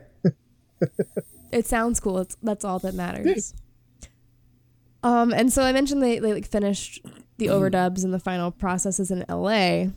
And the way that Mick Jagger decided to test one of these demos for All Down the Line was he gave it to a local radio DJ, told him to play it at a certain time, and sat in his car to listen to it so he could hear what it sounded like on car speakers. Because That's important. you can't important pop a. CD in your car. no, good. that's that's important be, because whenever you're mixing music, your car speakers will have your best mix. So yeah, but you can't like. How else are they gonna play it in the car? It's 1972. Yeah. No, that's genius. true. They don't quite have a aux cord, do they? yeah. We do No. not. It's also a really great scene in was a genius. really great movie called Once, if you've never seen it. One. It's about I haven't. it's called Once. It's about um, an Irish singer songwriter. Um, he's actually a real musician named Glen Hansard. Um, Oh, And it's about it's like a fictional retelling of his actual story, and he plays Oh, his cool. own. He plays himself. And they have a scene where they record an album, and then they take a, a road trip, and it's like a montage scene of them listening Mm-hmm. to the album. It's really great stuff. Highly recommend. I think you both would like it a lot. Oh, cool. I'll check it out. Let's Yeah. check it out. Yeah. Um, so this album gets released in 1972. It's met with very mixed reviews because it's very it's very disjointed, it's very not it's their like last attempt at quote American rock and roll because the, the Stones are very blues influenced and very American influenced, a British band, and this is like their last shebang before they were like, maybe this isn't cool anymore and we should try something else. But it did go number one like almost immediately. It was a huge commercial success. Um, they celebrated this with like the infamous 1972 American tour. Um, it's aged better, I think, than critics thought it would. Like people kind of hated it at first, but obviously it's number 14 on the 500 greatest albums of all time list. Um, and Rolling Stone very quickly changed their tune by the late 1970s, and they're like, actually, this is the Rolling Stones' greatest album. Um, and depending on the day, it's one of Mick Jagger's favorite albums. Like in some interviews, he's like, "That's the best album we've ever written," and then hmm. in some interviews, he's like, he says, "This is from a 2003 interview." He said, "Exile's not one of my favorite albums, although I think it does have a particular feeling." I'm not too sure how great the songs are, but put together, it's a nice piece. However, when I when I listen to Exile, it's some of the worst mixes I've ever heard. I'd love to remix the record, not just because of the vocals, but I just think it sounds really lousy. That's funny. So awesome. Um, so I think that it's one of those albums that like musically it's it's fine. It's a Rolling Stones album. It's nothing completely groundbreaking like Rumors or or any of the other top 10. But the circumstances are so ridiculous and so how does this exist that it's it's infamous in the story behind it and not the story that it's telling because it's it's words in a jar at some points. Um to jump to the does it deserve this spot in the 500 i actually for the very first time i'm saying no i think sticky Yeah. fingers should have taken this spot and been ranked a little higher than exile but Nice. Don't send me hate mail people listening to this Send it to Matt. Yeah, I mean- all the hate mail goes go. to Matt. So Yeah, all hate mail to the intern, threefilmspod.com. Um, Yeah. I'm I've never been too much of a Stones guy. Like I like them, um, but I've I've I mean I've heard a, a bunch of their songs, um, so I I wouldn't be able to say like which album of theirs should take this album's place, but uh. I, this is like a an album you hear a lot about, like it's legendary, right? And I mhm. didn't know any of that backstory, so that was super interesting to hear. And it, after hearing all about it, it makes sense. Like this album was an achievement in all those ways but I, I listened to this. This is the only album besides um, Blood on the Tracks that I listened to multiple times to prepare for this episode. And I was just mm-hmm. kind of like, I kind of don't get it. Because I know one of the questions that we mm-hmm. talk about is, what is your favorite song? And I was like, I don't have one. I like the album. Like, don't get me wrong, I like this album, but I'm just like, I like the album for what it is, for the experience of the Mhm. album. I kind of, it feels like what it would feel like to be at a bar and there's like some like jaunty like blues band playing bar rock in the background. You know what I mean? And I actually kind of mean that as a compliment because it's fun. Like you, like Yeah. I- the whole time I'm kind of like moving and I'm like you know bobbing my head and stuff, but like there's no singular track that jumps out to me, and so I mean I can understand like the influence that it may have had, but for me personally, I don't totally attach to the album, but it's a fun listen. And after hearing your explanation, like mm-hmm. the way that it sounds makes a lot of sense. Like that disjointed, like bar band sound makes a ton of sense when you know the history.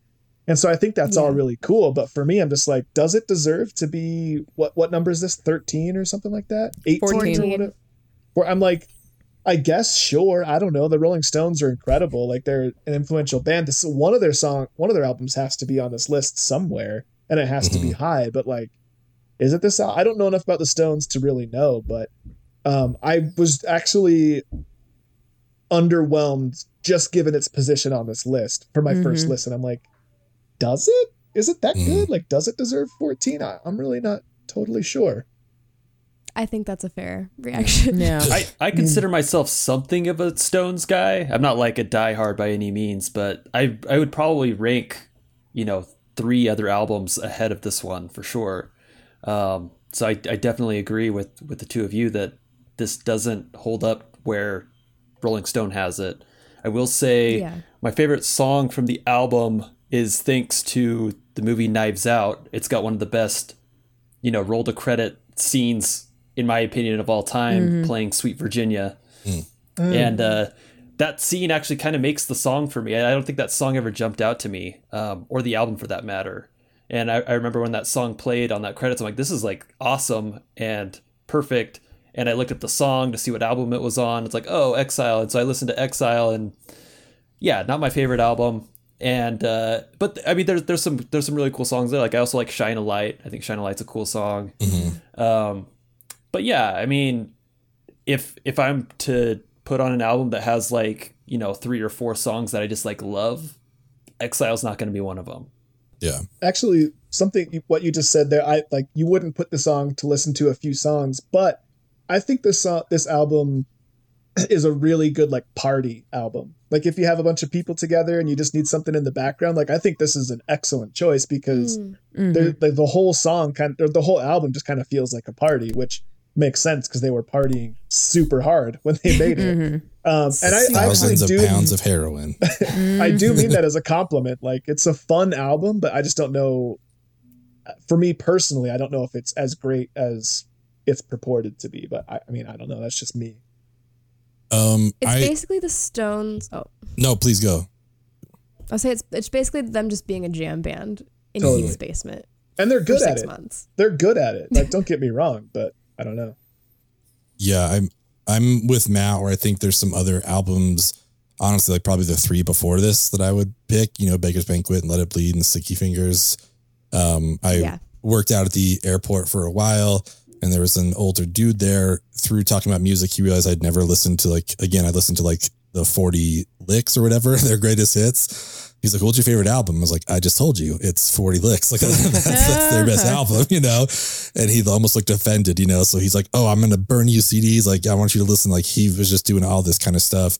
Um, and, and I enjoyed it all. And then you telling the story again, it's like, oh, this is what he was yelling at me over the airplane noise. Like this was the story he was telling me about Exile. Cause he was just like, they were in France and I'm like, okay, cool. You know, it's like you're at the back of a plane, just like you can't It's- hear anything. I'm like, all right, buddy. Yeah, you got the, it. You it's know? the meme of that guy whispering into the girl's ear at the party. Yes, exactly. Yeah, he's like up in my yeah, he's like yeah, like thousands of pounds of heroin. I'm like, okay, cool, awesome. you know, so it was cool to hear that story uh, in you know the comfort of a room and not at an airport. But um, yeah, I mean, I I think Tyler's point is right. Like I I didn't like noticeably dislike it. I just like it's what I I wouldn't pick this you know to to put on. Um, but I yeah, Tumbling Dice would probably be my my track off here that I like the most. Am I correct in assuming who that old person at the airport was? You might be. Um, it's funny looking back on it now because in my mind he's like mid 60s, but he was also like so sunburnt that he could have been like 40. Like I don't know exactly. 'Cause I was like, you know, early 20s at the time. Like I don't know who this old guy is, but um, yeah, it was uh, in, in the bag. You probably know who it is. Yeah. Ben and I met at the airport. That's the genesis Oh, of nice. our Yeah, beautiful that's our relationship. That's funny. Yeah, so for this album, did I listen to it? No. And that's because Are you missing I out? forgot. No. yeah, exactly. So I've heard most of the other albums, so I consider this a win in my book. But yeah, I think, you know, as far as for like a synopsis of Rolling Stones, they did, you know, they had some like really interesting eras that I don't think it highlighted as much because I think we kind of have that core Rolling Stones sound in our head. And just to see them like build a random ass album because they're in exile, it's just it's good comedy. It's it's just funny. It's just funny. So I can appreciate the goofiness of the album without listening to it, but I appreciate where it's coming from. It's probably a you know, uncohesive gobbledygook mess, but besides all that, I can appreciate it. It's words in a jar. Mm-hmm. Nice. Words in a jar. I will say it's it's a thing that ever since this album came out, bands have tried to duplicate. They'll rent a house and live as a band for you know mm-hmm. months on end with some some party drugs. Why are they trying to And duplicate it never We turns all- out that good. We all agreed it wasn't a good album. So why, what's there to duplicate? It's number fourteen. Come on. Yeah. That I will one, say- that so someone at Rolling Stone got their pick. I'm just saying, someone Oh, for sold sure. something big, Yeah. big Um, trade off. the three of you probably don't know, but my favorite band is the Struts, and they made a lockdown album like at the very beginning, the very beginning of quarantine. They all like holed up in a producer's house, did an album in ten days. When that album dropped, it immediately got compared to Exile on Main Street. They're like, "This is the modern day Exile on Main Street," and we're like, "But with Oh. less drugs. Like Yeah. there was a Yeah. plan." Yeah, Yeah. There are a lot less drugs in this one. Yeah, some drugs, but Yeah. Some, Not obviously. many. There's got to be some. no one set the house on fire, to the best of my knowledge. there you That's go. good. That's a win all the way around. Um, all right. Is it up to me now? Up to Yes, on that note, we'll move to number 19, Kendrick Lamar's To Pimp a Butterfly. I you. am So excited for this one. thank you. I appreciate that. I'm gonna I'm gonna channel that as much as I can because I'm like I'm very excited to talk about this. I'm also like nervous because I feel like this is like such a kind of a big album. I was having a hard time choosing. Um, you know, you sent our options. My first, the first thing that grabbed me was Biggie, Ready to Die, because I was like, any debut album that comes out with Juicy and Big Papa, it's just like Mhm. that. That's still getting played today. It's crazy. Like it's such, it is such a good album, but I kept coming back to to Pimp a Butterfly because I I just knew it was like such an important album. It's a great album. I love Kendrick. Um, it's not my favorite Kendrick album. I love Good Kid, Mad City. That's probably my favorite. Um, but I've probably listened to this 20 times since I picked it because I was just like, I just want to like, I want to have it. You know what I mean? And it's, it's so good. It's, I feel like there's a reason that it is, it's the second newest album in the top 50 um, and top 100 behind wow. Beyonce's Lemonade. And they're just like a year apart, 2015 and 2016. So I feel like that also kind of speaks to like how it's been received. You know, I mean, to have whatever, it's like seven years old and it's, or I guess at this point it's five years old and I already made it onto the list. And obviously Lemonade is a lock. Um, Mm. Beyonce got snubbed. I love Adele, but I mean, Lemonade got snubbed. What can I say? It did. It It really did. did. Really did. I mean, even Adele's like, no, this is, this is yours. like, this isn't for me. Yeah. Um, but yeah, uh, this yeah followed uh, Good Kid, Mad City, um, which then was followed by Damn and the Black Panther soundtrack. So I mean, the run he has, honestly, like Section eighty and you know Mr. Morale, like he's got it's a pretty solid discography that he has for being so young. And I think it's uh, pretty cool that this album made it onto the list. Um, it was released March 15th, 2015. First fun fact, that was an accident. I guess it was supposed to come out on uh, March 23rd, but Interscope like screwed up like the digital Oh, release cool. of it and put in the dates wrong. So all of a sudden it came out like eight days before they thought it was. And so then Classic like on the 16th, they're like, uh, okay, let's just put it everywhere then. So just- so it's, I was like, oh, it's a good sign. I think that accidentally Mhm. gets put out, but, um, uh, yeah, so I'm, I'm glad that that, that happened. Uh, I just want to talk about some of the people that worked on this album. Like it's huge. Kendrick is fantastic, obviously. And I, I think it just speaks to him, like all the people that came on to work on this album after Good Kid. Um, you know, like Pharrell Williams, Flying Lotus, obviously like Dr. Dre kind of like executive produced the whole thing along with um, Top Dawg. Guest appearances from one of my favorites, Thundercat. Um, George Mm. Clinton was on here, Snoop Dogg, Rapsody. Like he worked with the Isley Brothers, like got them on it too, which was kind of rad. Um, I guess he worked with Prince, but they didn't get enough time together to like finish a song for the album. Hmm. I'm very curious what that would have been like. But um, yeah, first week release, debuted at number one in the UK, Australia, and United States, uh, which is kind of nuts. I mean, I don't know much about the numbers anymore, but it did like 324,000 in the first week. So I imagine that's pretty solid if it did number one, you know, like all over the place. Um, the more my speed is that it had uh, 9.6 million streams the first day on Spotify, which is at that point had set the first day streaming record. Wow. So that's yeah, kind of crazy, but I guess that's the that's the times we're in now. It's the what's the Spotify numbers? Right. tell me tell me how many people streamed it. How many That's what I want to YouTube know. views does that have? Exactly. Um, so it was ranked 16th most popular album um, by Billboard 200 that year, and it had like a million copies worldwide. I think it was received really well. Metacritic gave it a 96 out of 100, which is Wow. pretty pretty solid, you know. Um, and then there was even some that were like ranking the albums of the decade. Uh, the Independent put it in first place, Consequence put it in second, Rolling Stone put it in third, and Pitchfork in fourth. So it it held up, you know, over the decade, which I think was pretty pretty awesome. Um, yeah, as far as like the the concept of it, like a lot of it happened. I guess the idea came to him after he had um he had visited Africa and he went to like Nelson Mandela's um sorry, I'm trying to figure out exactly what it was, but um he went to visit Africa. I think I have to cut this out. Sorry. Oh, you're I fine. lost my spot. I'm gonna mark it. Okay. Um, yeah. So yeah, he went to South Africa and he visited like Nelson Mandela's jail cell on Robben Island, and I guess he got so much influence there that he scrapped. He said two to three albums worth of material because he just wanted to do something different. Uh, one of the quotes he gave said, um, "I feel like I belonged in Africa. I saw all the things that I wasn't taught." Probably one of the hardest things to do is put together a concept of how beautiful a place can be and tell a person this while they're still in the ghettos of Compton. So I wanted to put that experience to music. So that was kind of like the idea behind it. And I think he did a, a really good job. Like it's called To Pimp a Butterfly. Um, the original title was To Pimp a Caterpillar.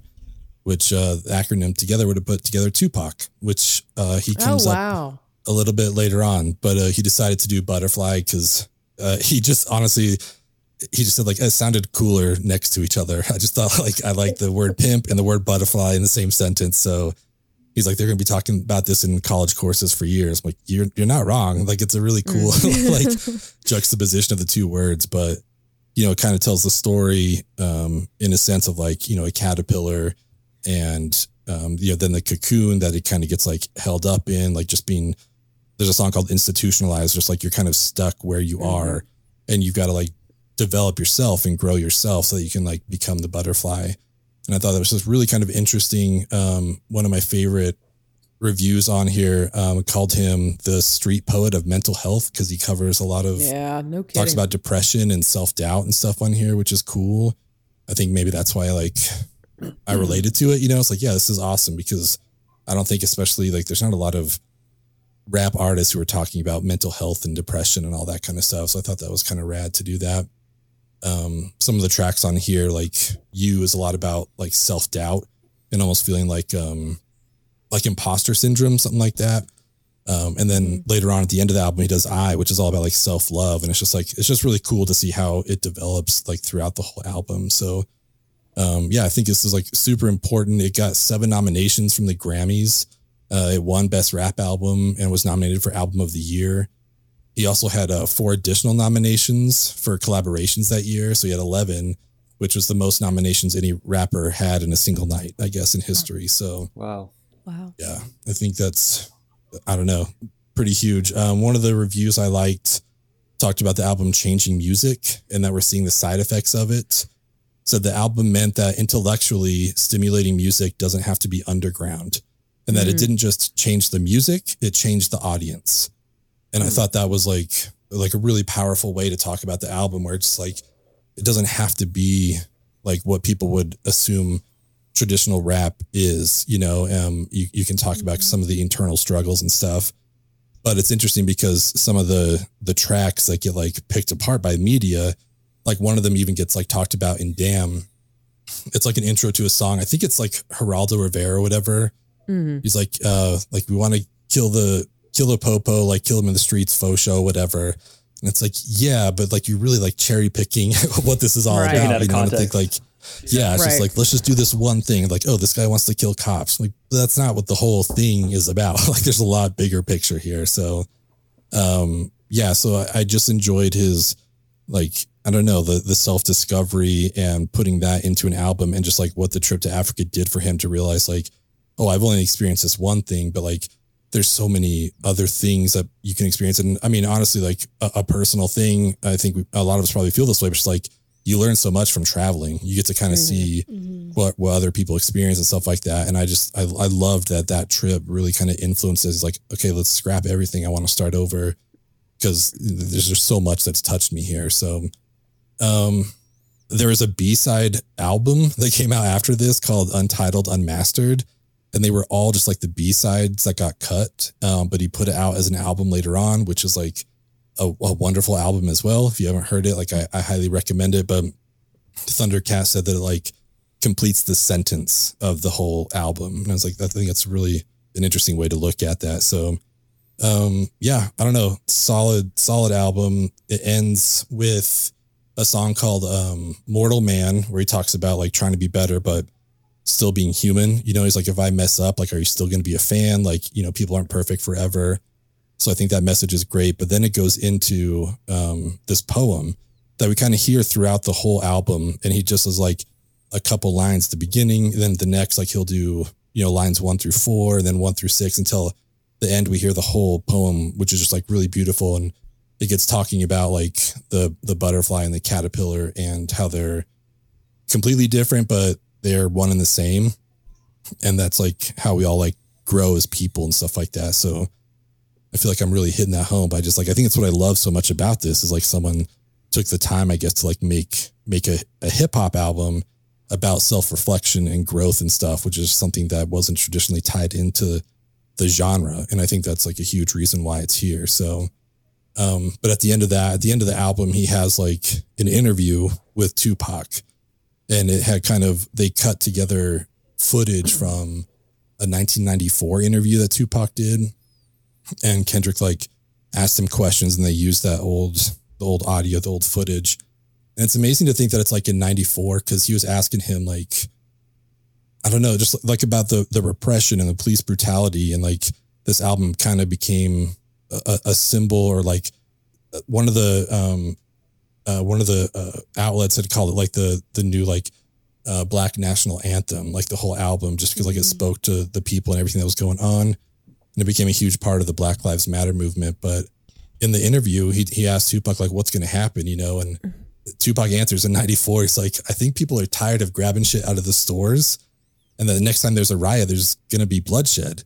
And it's just crazy to think that that was like 30 years ago that we were still like experiencing this stuff and to hear him talk about that and just that like Tupac goes on to talk about like there's like five years that a black man can exhibit maximum strength. And it's like when you still want to fight, when you still want to lift weights, all that kind of stuff. But once you hit 30, they take your heart and soul out of it and they just assume you're going to like roll over and take whatever they give you. And I think that hits so much harder because Tupac died at 25. You know, it's just like mm-hmm. he didn't even get a chance to make it to 30. So I don't know. I, I love this album. I wanted to talk about it. I'm glad I got to. Um, I think it's a really important album. Like I said, I, I think Good Kid, Mad City is still my favorite, but I can see why this one is where it is on the list. I think it deserves to be up there for sure. I really enjoy how like such a new album made it onto the list. Um, I, again, I think that kind of speaks to how well it was made. So, um, yeah, I don't know. I would just like encourage everyone that hasn't listened to it to at least like check it out once because I think there's a really cool storytelling aspect, and Kendrick does that quite a bit. That's another reason I love the Good Kid, Mad City album. But um, as far as the influence, this one kind of caught me off guard. I guess Bowie listened to it a ton while he was making Blackstar. Um, his wow. producer said that they were listening to a lot of Kendrick Lamar. We love the fact that Kendrick was so open minded and he didn't do a straight up hip hop record. He threw everything on there, and that's exactly what we wanted to do. I was like, oh, that's, kind of rad. That you know, someone like Bowie's like open to it. You know, it's just like, yeah, I want to see what else is out there. Like someone who's always like challenging their musical styles and tastes and stuff like that. So I thought that was pretty awesome. Um, I'm curious to hear if there were songs that you guys loved in particular. Like I have a few I want to talk about, but did you guys have any that really just like stuck out to you on that first listen? So, um, before I get into that, yeah, I have to say, Kendrick is someone I have been really, really listening to lately, especially because Mr. Morale just came out. And for sure. before I listened to Kendrick on and off, um, especially around Black Panther and that whole album came out, but and when Damn came out, but it wasn't until the Super Bowl when they did the whole um, oh yeah, Dr. Dre, like every song was in there was produced by Dr. Dre, that it really hit. I was like, because I heard all right. I'm like, what is this song? Is this new? Mm-hmm. And they're like, no, it's from To Pimp a Butterfly from 2015. and so I have been just delving into Kendrick. And I think Mr. Morale, I have to just give the biggest shout out because that album, I feel like, is a spiritual sister to mm. the messaging of mental health behind To Pimp a Butterfly. And it's just so well the way he executes his thoughts and the way he structures it, like the tones he puts behind it, like the different random piano parts that are played in it, um, how he just attacks certain issues. It, it, it's it's just so well made. I, I can't speak enough. But anyway, let's get to Pimp a Butterfly. My favorite song off this track is All Right. And I think it's solely because it's how I heard it first. And I was so deeply impacted by the Super Bowl um, uh, show. Um, be, And I think, I don't know if this was covered in the show or where I heard it from, but Kendrick was in Compton one day and Tupac and Dr. Dre was filming on his street. And like years later, he would go to work with Dr. Dre. And I just think the legacy that's in that alone is just really impactful. Um, yeah.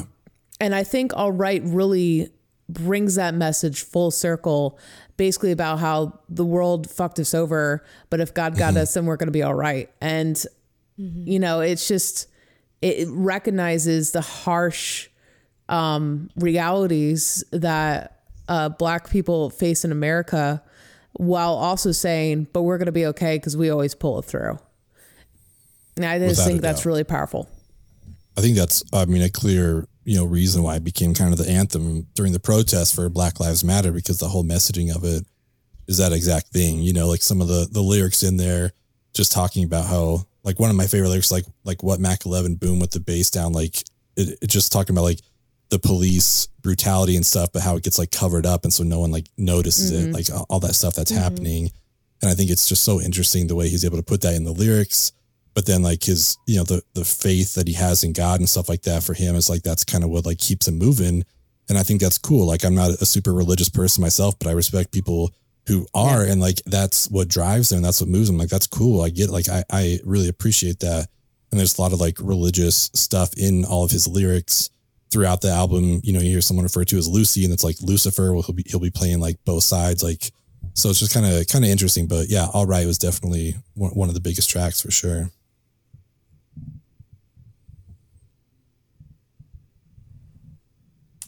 I don't know if anyone wants I'll to talk go. about another one. I'll Uh, keep going. I, yeah. No, so this I'm I'm I'm late to the Kendrick party. Uh, by the way, I'm going to tell on myself here.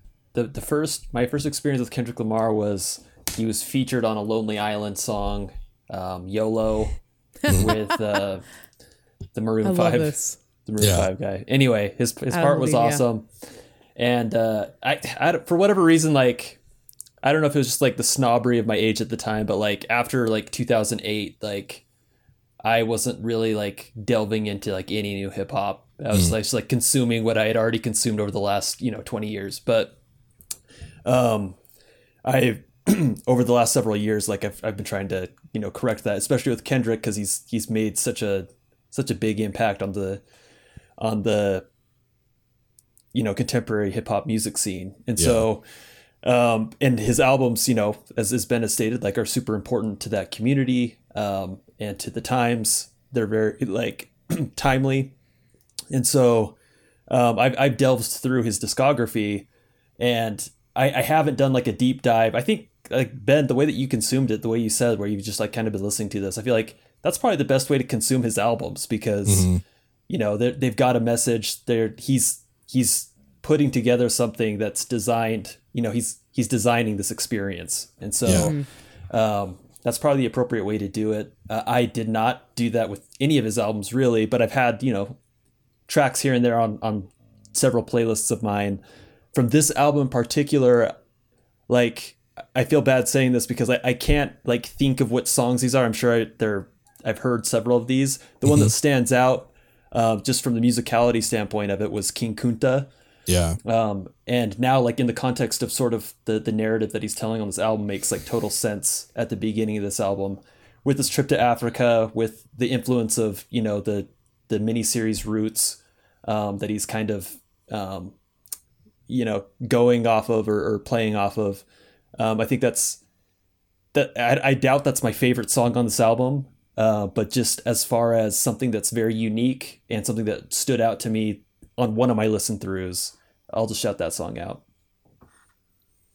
Yeah, um, you and I share a lot of the same uh, viewpoints there. King Kunta is my favorite song on the album. Um, what's the name of his new album? I forget. Uh, Mr. Morale and the Big Steppers. Miss- That's right.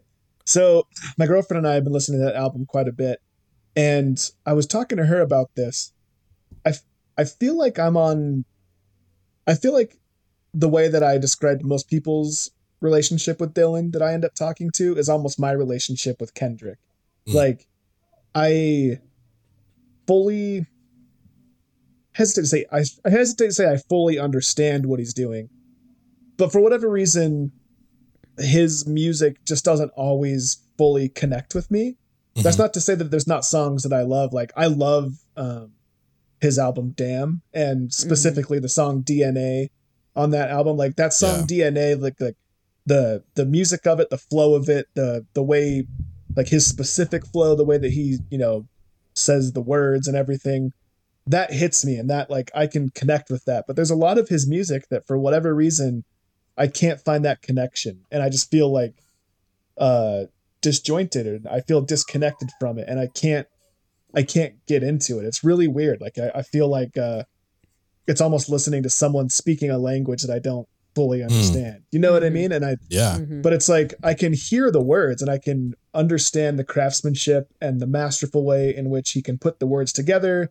And when I listen to this album specifically, I can respect it as a full work of art and a full piece of music. But the only song that I really get that connection to, that really gets me going, that I feel like I can that I feel like I'm on the same ride with. I feel like I'm on the boat with everyone. Is King Kunta? That's the only one that really kind of you know gets my head head moving. Like work like all right definitely does that for me as well. But on this album specifically, it's King Kunta, and every time I try to listen to a Kendrick album because I I so desperately want to be cool like everyone else and and think like like oh Kendrick's the guy and I really think he is. I just for whatever reason there's something about the way that he raps and there's something about the way that he puts together his flows and his that that doesn't always connect with me. And I I Mhm. love hip hop. Like I grew up with hip hop, um, and especially West Coast hip hop. Like you know Dr. Dre and all and Snoop Dogg and even more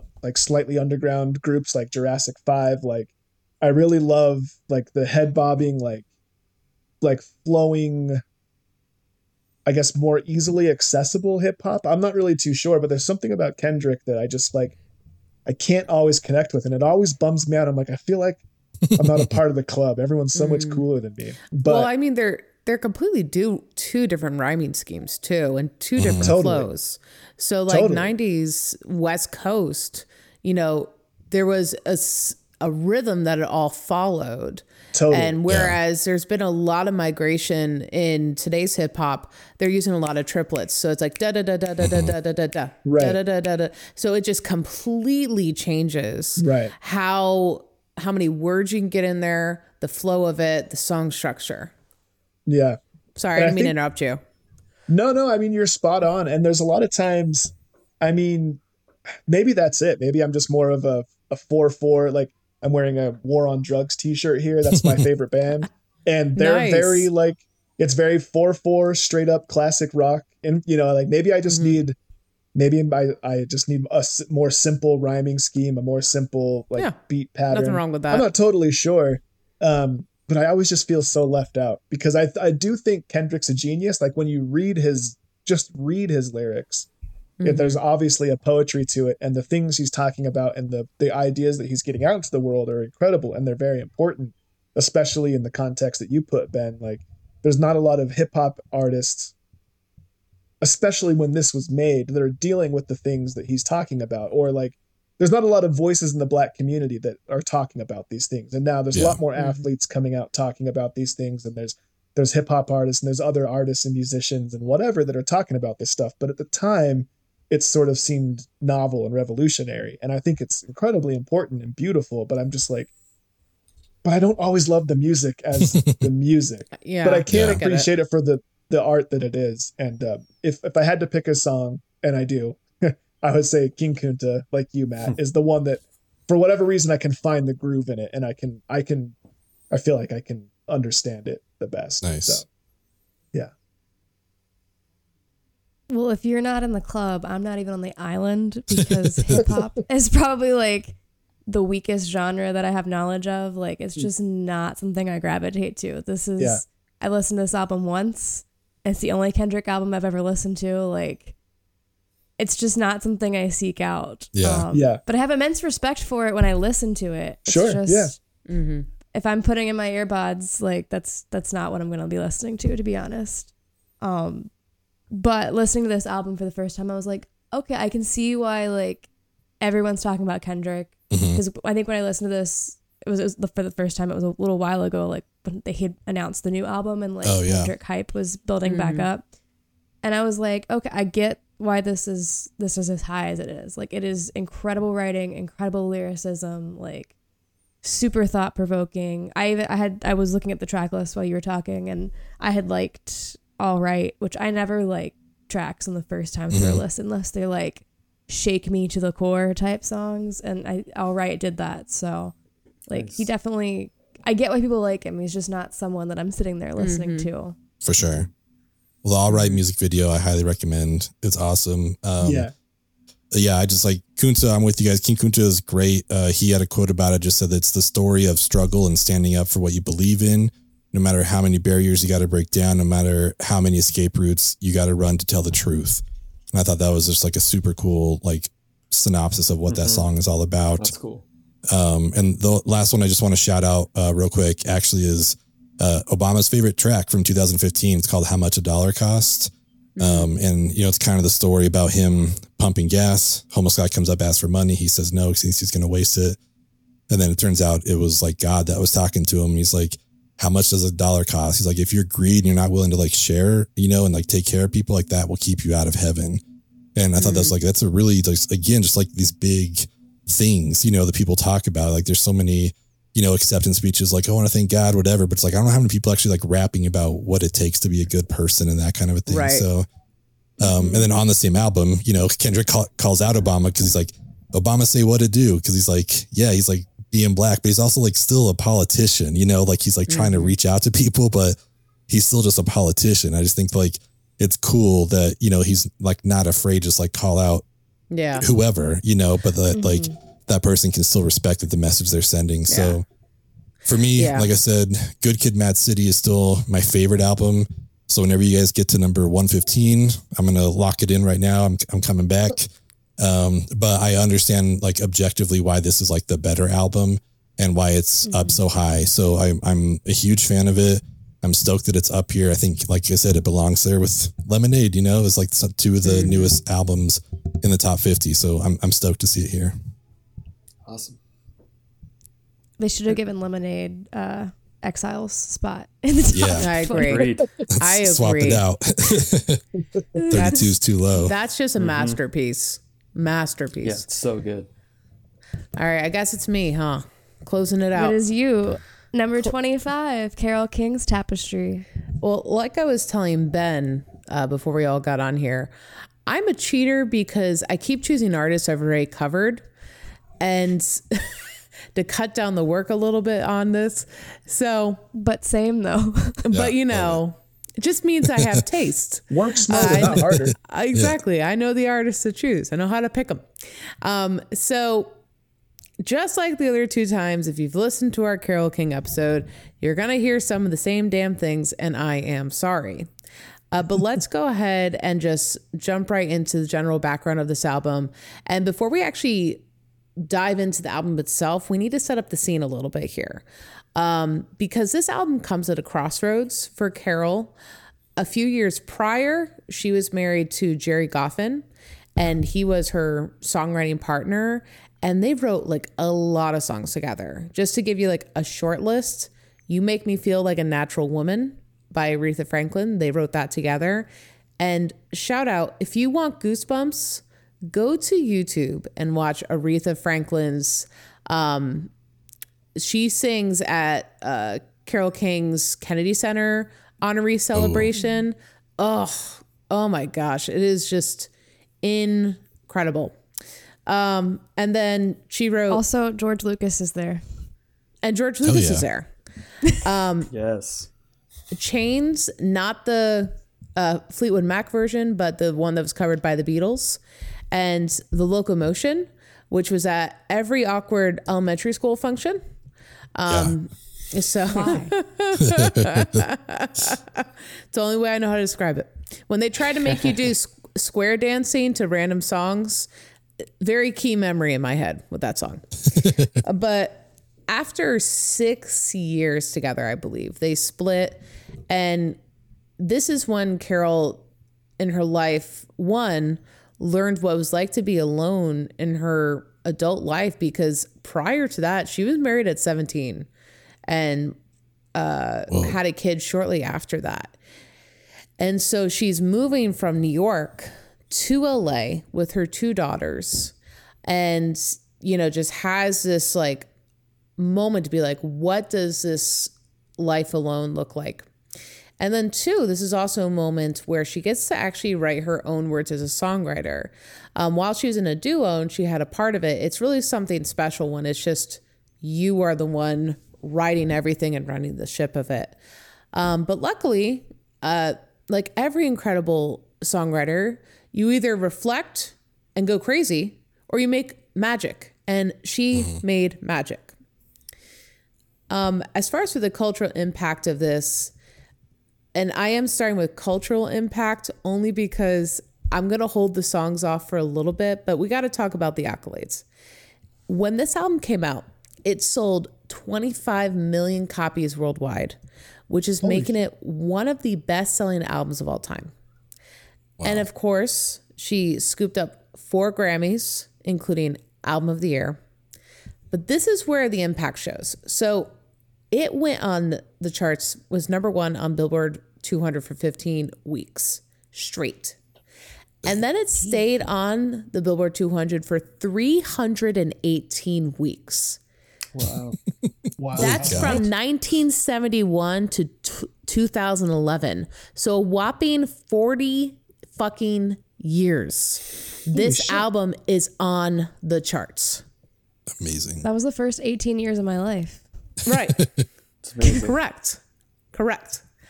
Um, and then, you know, as icing on the cake, it's also been inducted into the National Recording Registry. Um, anything deemed culturally, historically, or aesthetically important. And there was a juke, mo- jukebox musical on Broadway. I think it's still on there um, about Carole King. But let me move into favorite songs because I did choose two. Um, I'm gonna actually go with the one I wrote later. Um, so one song, I, one song I want to highlight is "You've Got a Friend," and depending on which household you grew up in, you were either heard this song by Carole King or you heard it by James Taylor 1st Um, I heard the James Taylor version first, Same. and to my surprise, it was um, written by Carole and was first on her album. And further, these songs were released six months apart from each other. Wow. So, how did that happen? Because that's quite a fast turnaround. Yeah. Yeah. What's really It's cool funny- about oh god No, I was just gonna say it's funny you said that because uh, while you were talking, I was like looking up which one came first. I'm like, did James write it or did she write it? And so I literally read that right before you said it. So it's like, Yeah. I don't know. I don't know how. Yeah, it's it's that's very strange. I don't know how. so this is how it came to be. Um, so she's in LA, and I don't know. If, I think she developed these friendships when she got out to LA, but Carole King, James Taylor, and Joni Mitchell were all friends, and they actually helped each other out on all their album endeavors. And in the album Tapestry, Joni Mitchell and James Taylor are credited as background musicians throughout the whole album. It's a So- dream blunt rotation right there. Yeah, for they should have just did a super group, like songwriting super group. It would have Yeah. just They been really should have. incredible. Like that would be the number one on this chart. Like everyone could go home if that album existed. Um, but I'm sure uh, some other timeline has it. But after hearing the song, James Taylor asked if he could do a cover. She gave her blessing. Um, don't ask me which version is better because I like them both equally. You get one version with piano, you get one version with guitar. Choose your medium. Uh, the next song I want to highlight is I Feel the Earth Move, which is a great opening track. Yes. So good. As we've talked on this show, just like the power of an opening track, I feel like I often find myself like creating this list in my head of like albums with great opening tracks because that opening, you just learn so much about what this album's going to be just off that mm-hmm. one track alone. It just, it's a great setup for the experience you're about to go on. But I miss something about like something is not lining up for me because as I was researching this song, aka Wiki, so these these writers of the 70s were writing these reviews and the one word that kept coming up for this song is erotic.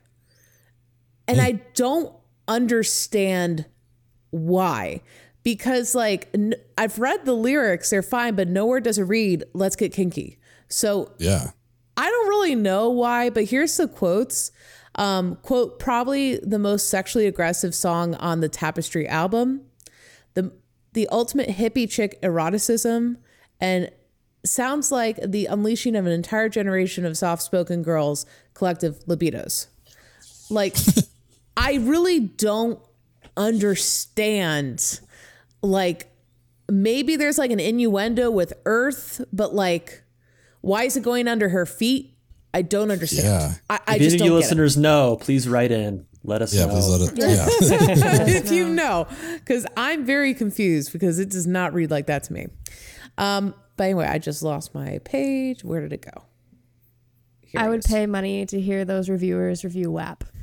It's The modern day, true. I feel the earth move. Yes. yes, yes. They wouldn't find the erotic eroticism song. in it. They'd be like, "Oh, this is a good commentary on." yeah, like this, This is a great commentary on the female anatomy. so, do I think it deserves to be in the 500? I mean, you could argue, uh, like, you could just argue the fact that it stayed on the charts that long is just an indicator of its worthiness. Obviously, the public loved it. Critics apparently loved it, especially the first opening track for whatever reasons. Um, but as we were kind of talking through to uh, our albums on this episode, it's just very rare when you get an album where each song is just a hit. And, you know, I think those albums where there's no B sides, and for her, like each of these songs has had their time in the sun. Like almost every single song off those albums have been on radio plays, have been in TV movie scores, have been in covers. And when you get these albums that just like tick those boxes, like I was saying, lyrics, melody, composition, they just deserve to be in the 500. There's just no way around it. Yeah. Mm-hmm. And what are your favorite songs? Gosh, man. So this album, I didn't know anything about it. I was like, oh, Tapestry, Carole King. I like to be honest, I don't know that I'd ever even heard the name Carole King. And I Really? listened to it on a Yeah, I just I'm I'm trying to think like I don't I wasn't familiar with her. But as I was listening to the album, I was like, "Oh, I love this song. Oh, I know this song. I love this song." Um especially the the first 3. My favorite of the 3 being It's Too Late. Uh, I've always Yeah. loved that song. I had no idea who sang it. Um, I didn't know anything about her or whatever, and so the fact that you, I was really excited to hear the history behind the album and the fact that it sat on the num- the charts for that long, like, is shocking. Not, I guess, not shocking once I heard the album because it's top to Mhm. bottom great. Um, I Mhm. actually, as I was listening to it, wh- one of my favorite artists is Jim Croce, and I was like, oh, she's kind of like especially Smackwater Jack. I wanted to like shout out that song specifically. I'm like, oh, that's like female Jim Croce. Like, I was like, she's sort of like the other side of this coin. Uh, she has that same sort of like um, warm quality that I find in, in a lot of Jim Croce stuff. But um, yeah, I was like, okay, yeah, this I can this song or this album definitely deserves its spot. I mean, I might even argue it deserved to be higher because every song was just it was like there's there's not a weak point on Yeah. the entire album. I guess for me personally, my least favorite. I, I we haven't talked about least favorite songs this whole episode, but I thought it was interesting that my least favorite was the title track. I didn't like the song Tapestry very much, uh, but maybe that's just because the rest of the songs are such bangers that that one just is like it was seems sort of average to me. But yeah, I was very glad to have been introduced and to Carole King to be properly introduced to Carole King because I was very familiar with. I think over half the album. I knew most of the songs, but I just didn't know who it was. Mhm. So it was a great experience to go through it. And uh, yeah, I, I might even argue she deserves to be higher just based on uh, what you told me about her being Oh, on the I think charts for she so deserves long. to be higher. Yeah. 100%. Well, it's funny you say that about Jim Croce because I often describe him to people as the male Carole King. So it's a interesting funny. connection there. You know, it's like this is like the male Carole King. Um, no, like I had heard of Carole King before, but um, full disclosure, I want to preface this by saying I was totally wrong to have this feeling. But when I saw you pick Tapestry, I was like, oh man, all right, this is going to be like, I got to listen to it, whatever, I'll get through it. But then I put it on, I was like, holy shit, like there are so many good songs on here. Like I just, I had no relationship to it at all. Um, you know, like again, like my I knew some of these songs, um, but you know, to kind of just like show how whatever limited experience I have with some of this stuff, I was like, it's too late was playing, and I was like, oh, I don't know if you guys have ever listened to Girl Talk, but he like samples like you know, like musicians like Fleetwood Mac, Carole King, all this kind of stuff, and puts hip hop lyrics over it. And I'm listening to It's Too Late. I'm like, oh, this is where Girl Talk got that sample from. you know, it's like, yeah, fucking Carole King. It's like that was my connection to it. But man, I loved this album so much. It was so good. Like, really obviously, you know, you make me feel like a natural woman. Like, I don't know who doesn't like or hasn't like heard of that song or heard that song, but It's Too Late It was so good. Um, So Far Away obviously is awesome, but um, I'd probably go like "Will You Love Me Tomorrow." That one, that one for me is probably like my favorite off of off of this album. But again, it's like it's kind of a rumors thing where it's just like put one on, you know, I'll be like, yeah, let's listen to it. That's great, you know, like I love it. Yeah, my experience with I don't think I've listened to Tapestry like the album top to bottom, um, looking at it, and uh, my experience with Carole King's pretty limited as well. I, I was familiar with her in the sense that I knew she was a prolific writer, similar to Bob Dylan. Like her fingerprints are all over the place on other people's music, and the most the song I'm most familiar with is "Will You Love Me Tomorrow," uh, which was huge because um, the version done by the Shirelles, it was the first like song by an all black women group to top the charts at number one, uh, which is pretty cool. Um, it also sort of changed songwriting because up until that point, like the song is, you know, it's it's kind of the uh, the woman's perspective of like a one night stand, um, which is you know somewhat provocative for the time period that it came out, and uh, it like it was almost like oh we can we can write about stuff like this. Like we can change the perspective on things. Um, it, it sort of like flipped flipped uh, I guess the narrative in in the way those songs uh, were I guess consumed. So super cool song. That'd be my pick from the album. I learned tonight that I am a slut for a good opening track. So I also pick I Feel the Earth Move. It's just there was a time there was actually a time where I was making a playlist for an all women's half that I was running and I asked for like female empowerment songs. And I think you actually I think I put it in. Yeah. I Feel the Earth Move and it like you wouldn't think that Carole King would have songs that you could run to, but that is one of them. Like you, Mm-hmm. you throw that on, you're like, I can I can do this. I can do anything. Like we're gonna move and shake the earth today, guys. Nice. Um, Mm-hmm. It's a fantastic song. So good. It's a fantastic Mm-hmm. album.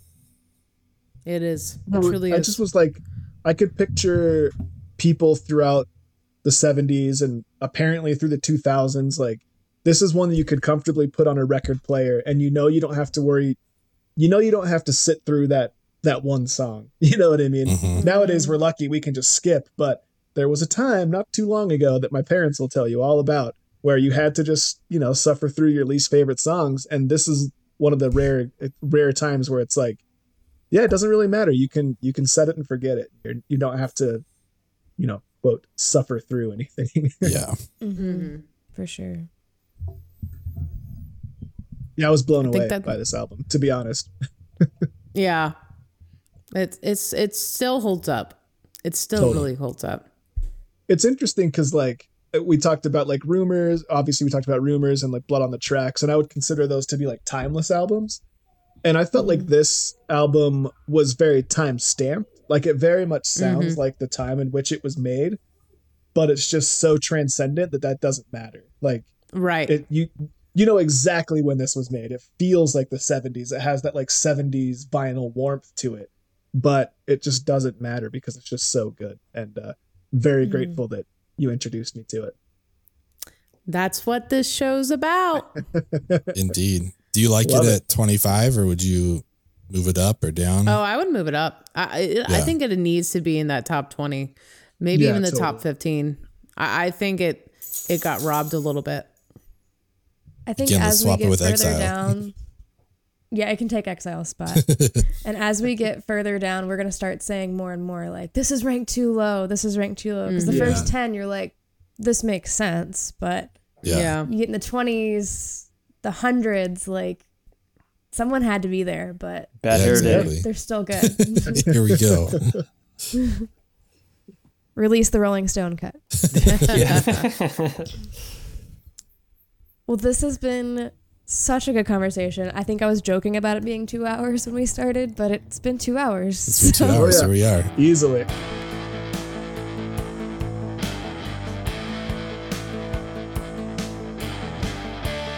Thank you for listening. You can leave us a review on Apple Podcasts if you like this show. Special thanks to Death of Fawn for our intro riff. You can visit our website at shewillrockyou.com. There you'll find links to our social, the show notes, and a place where you can contact us. Other than that, don't do drugs.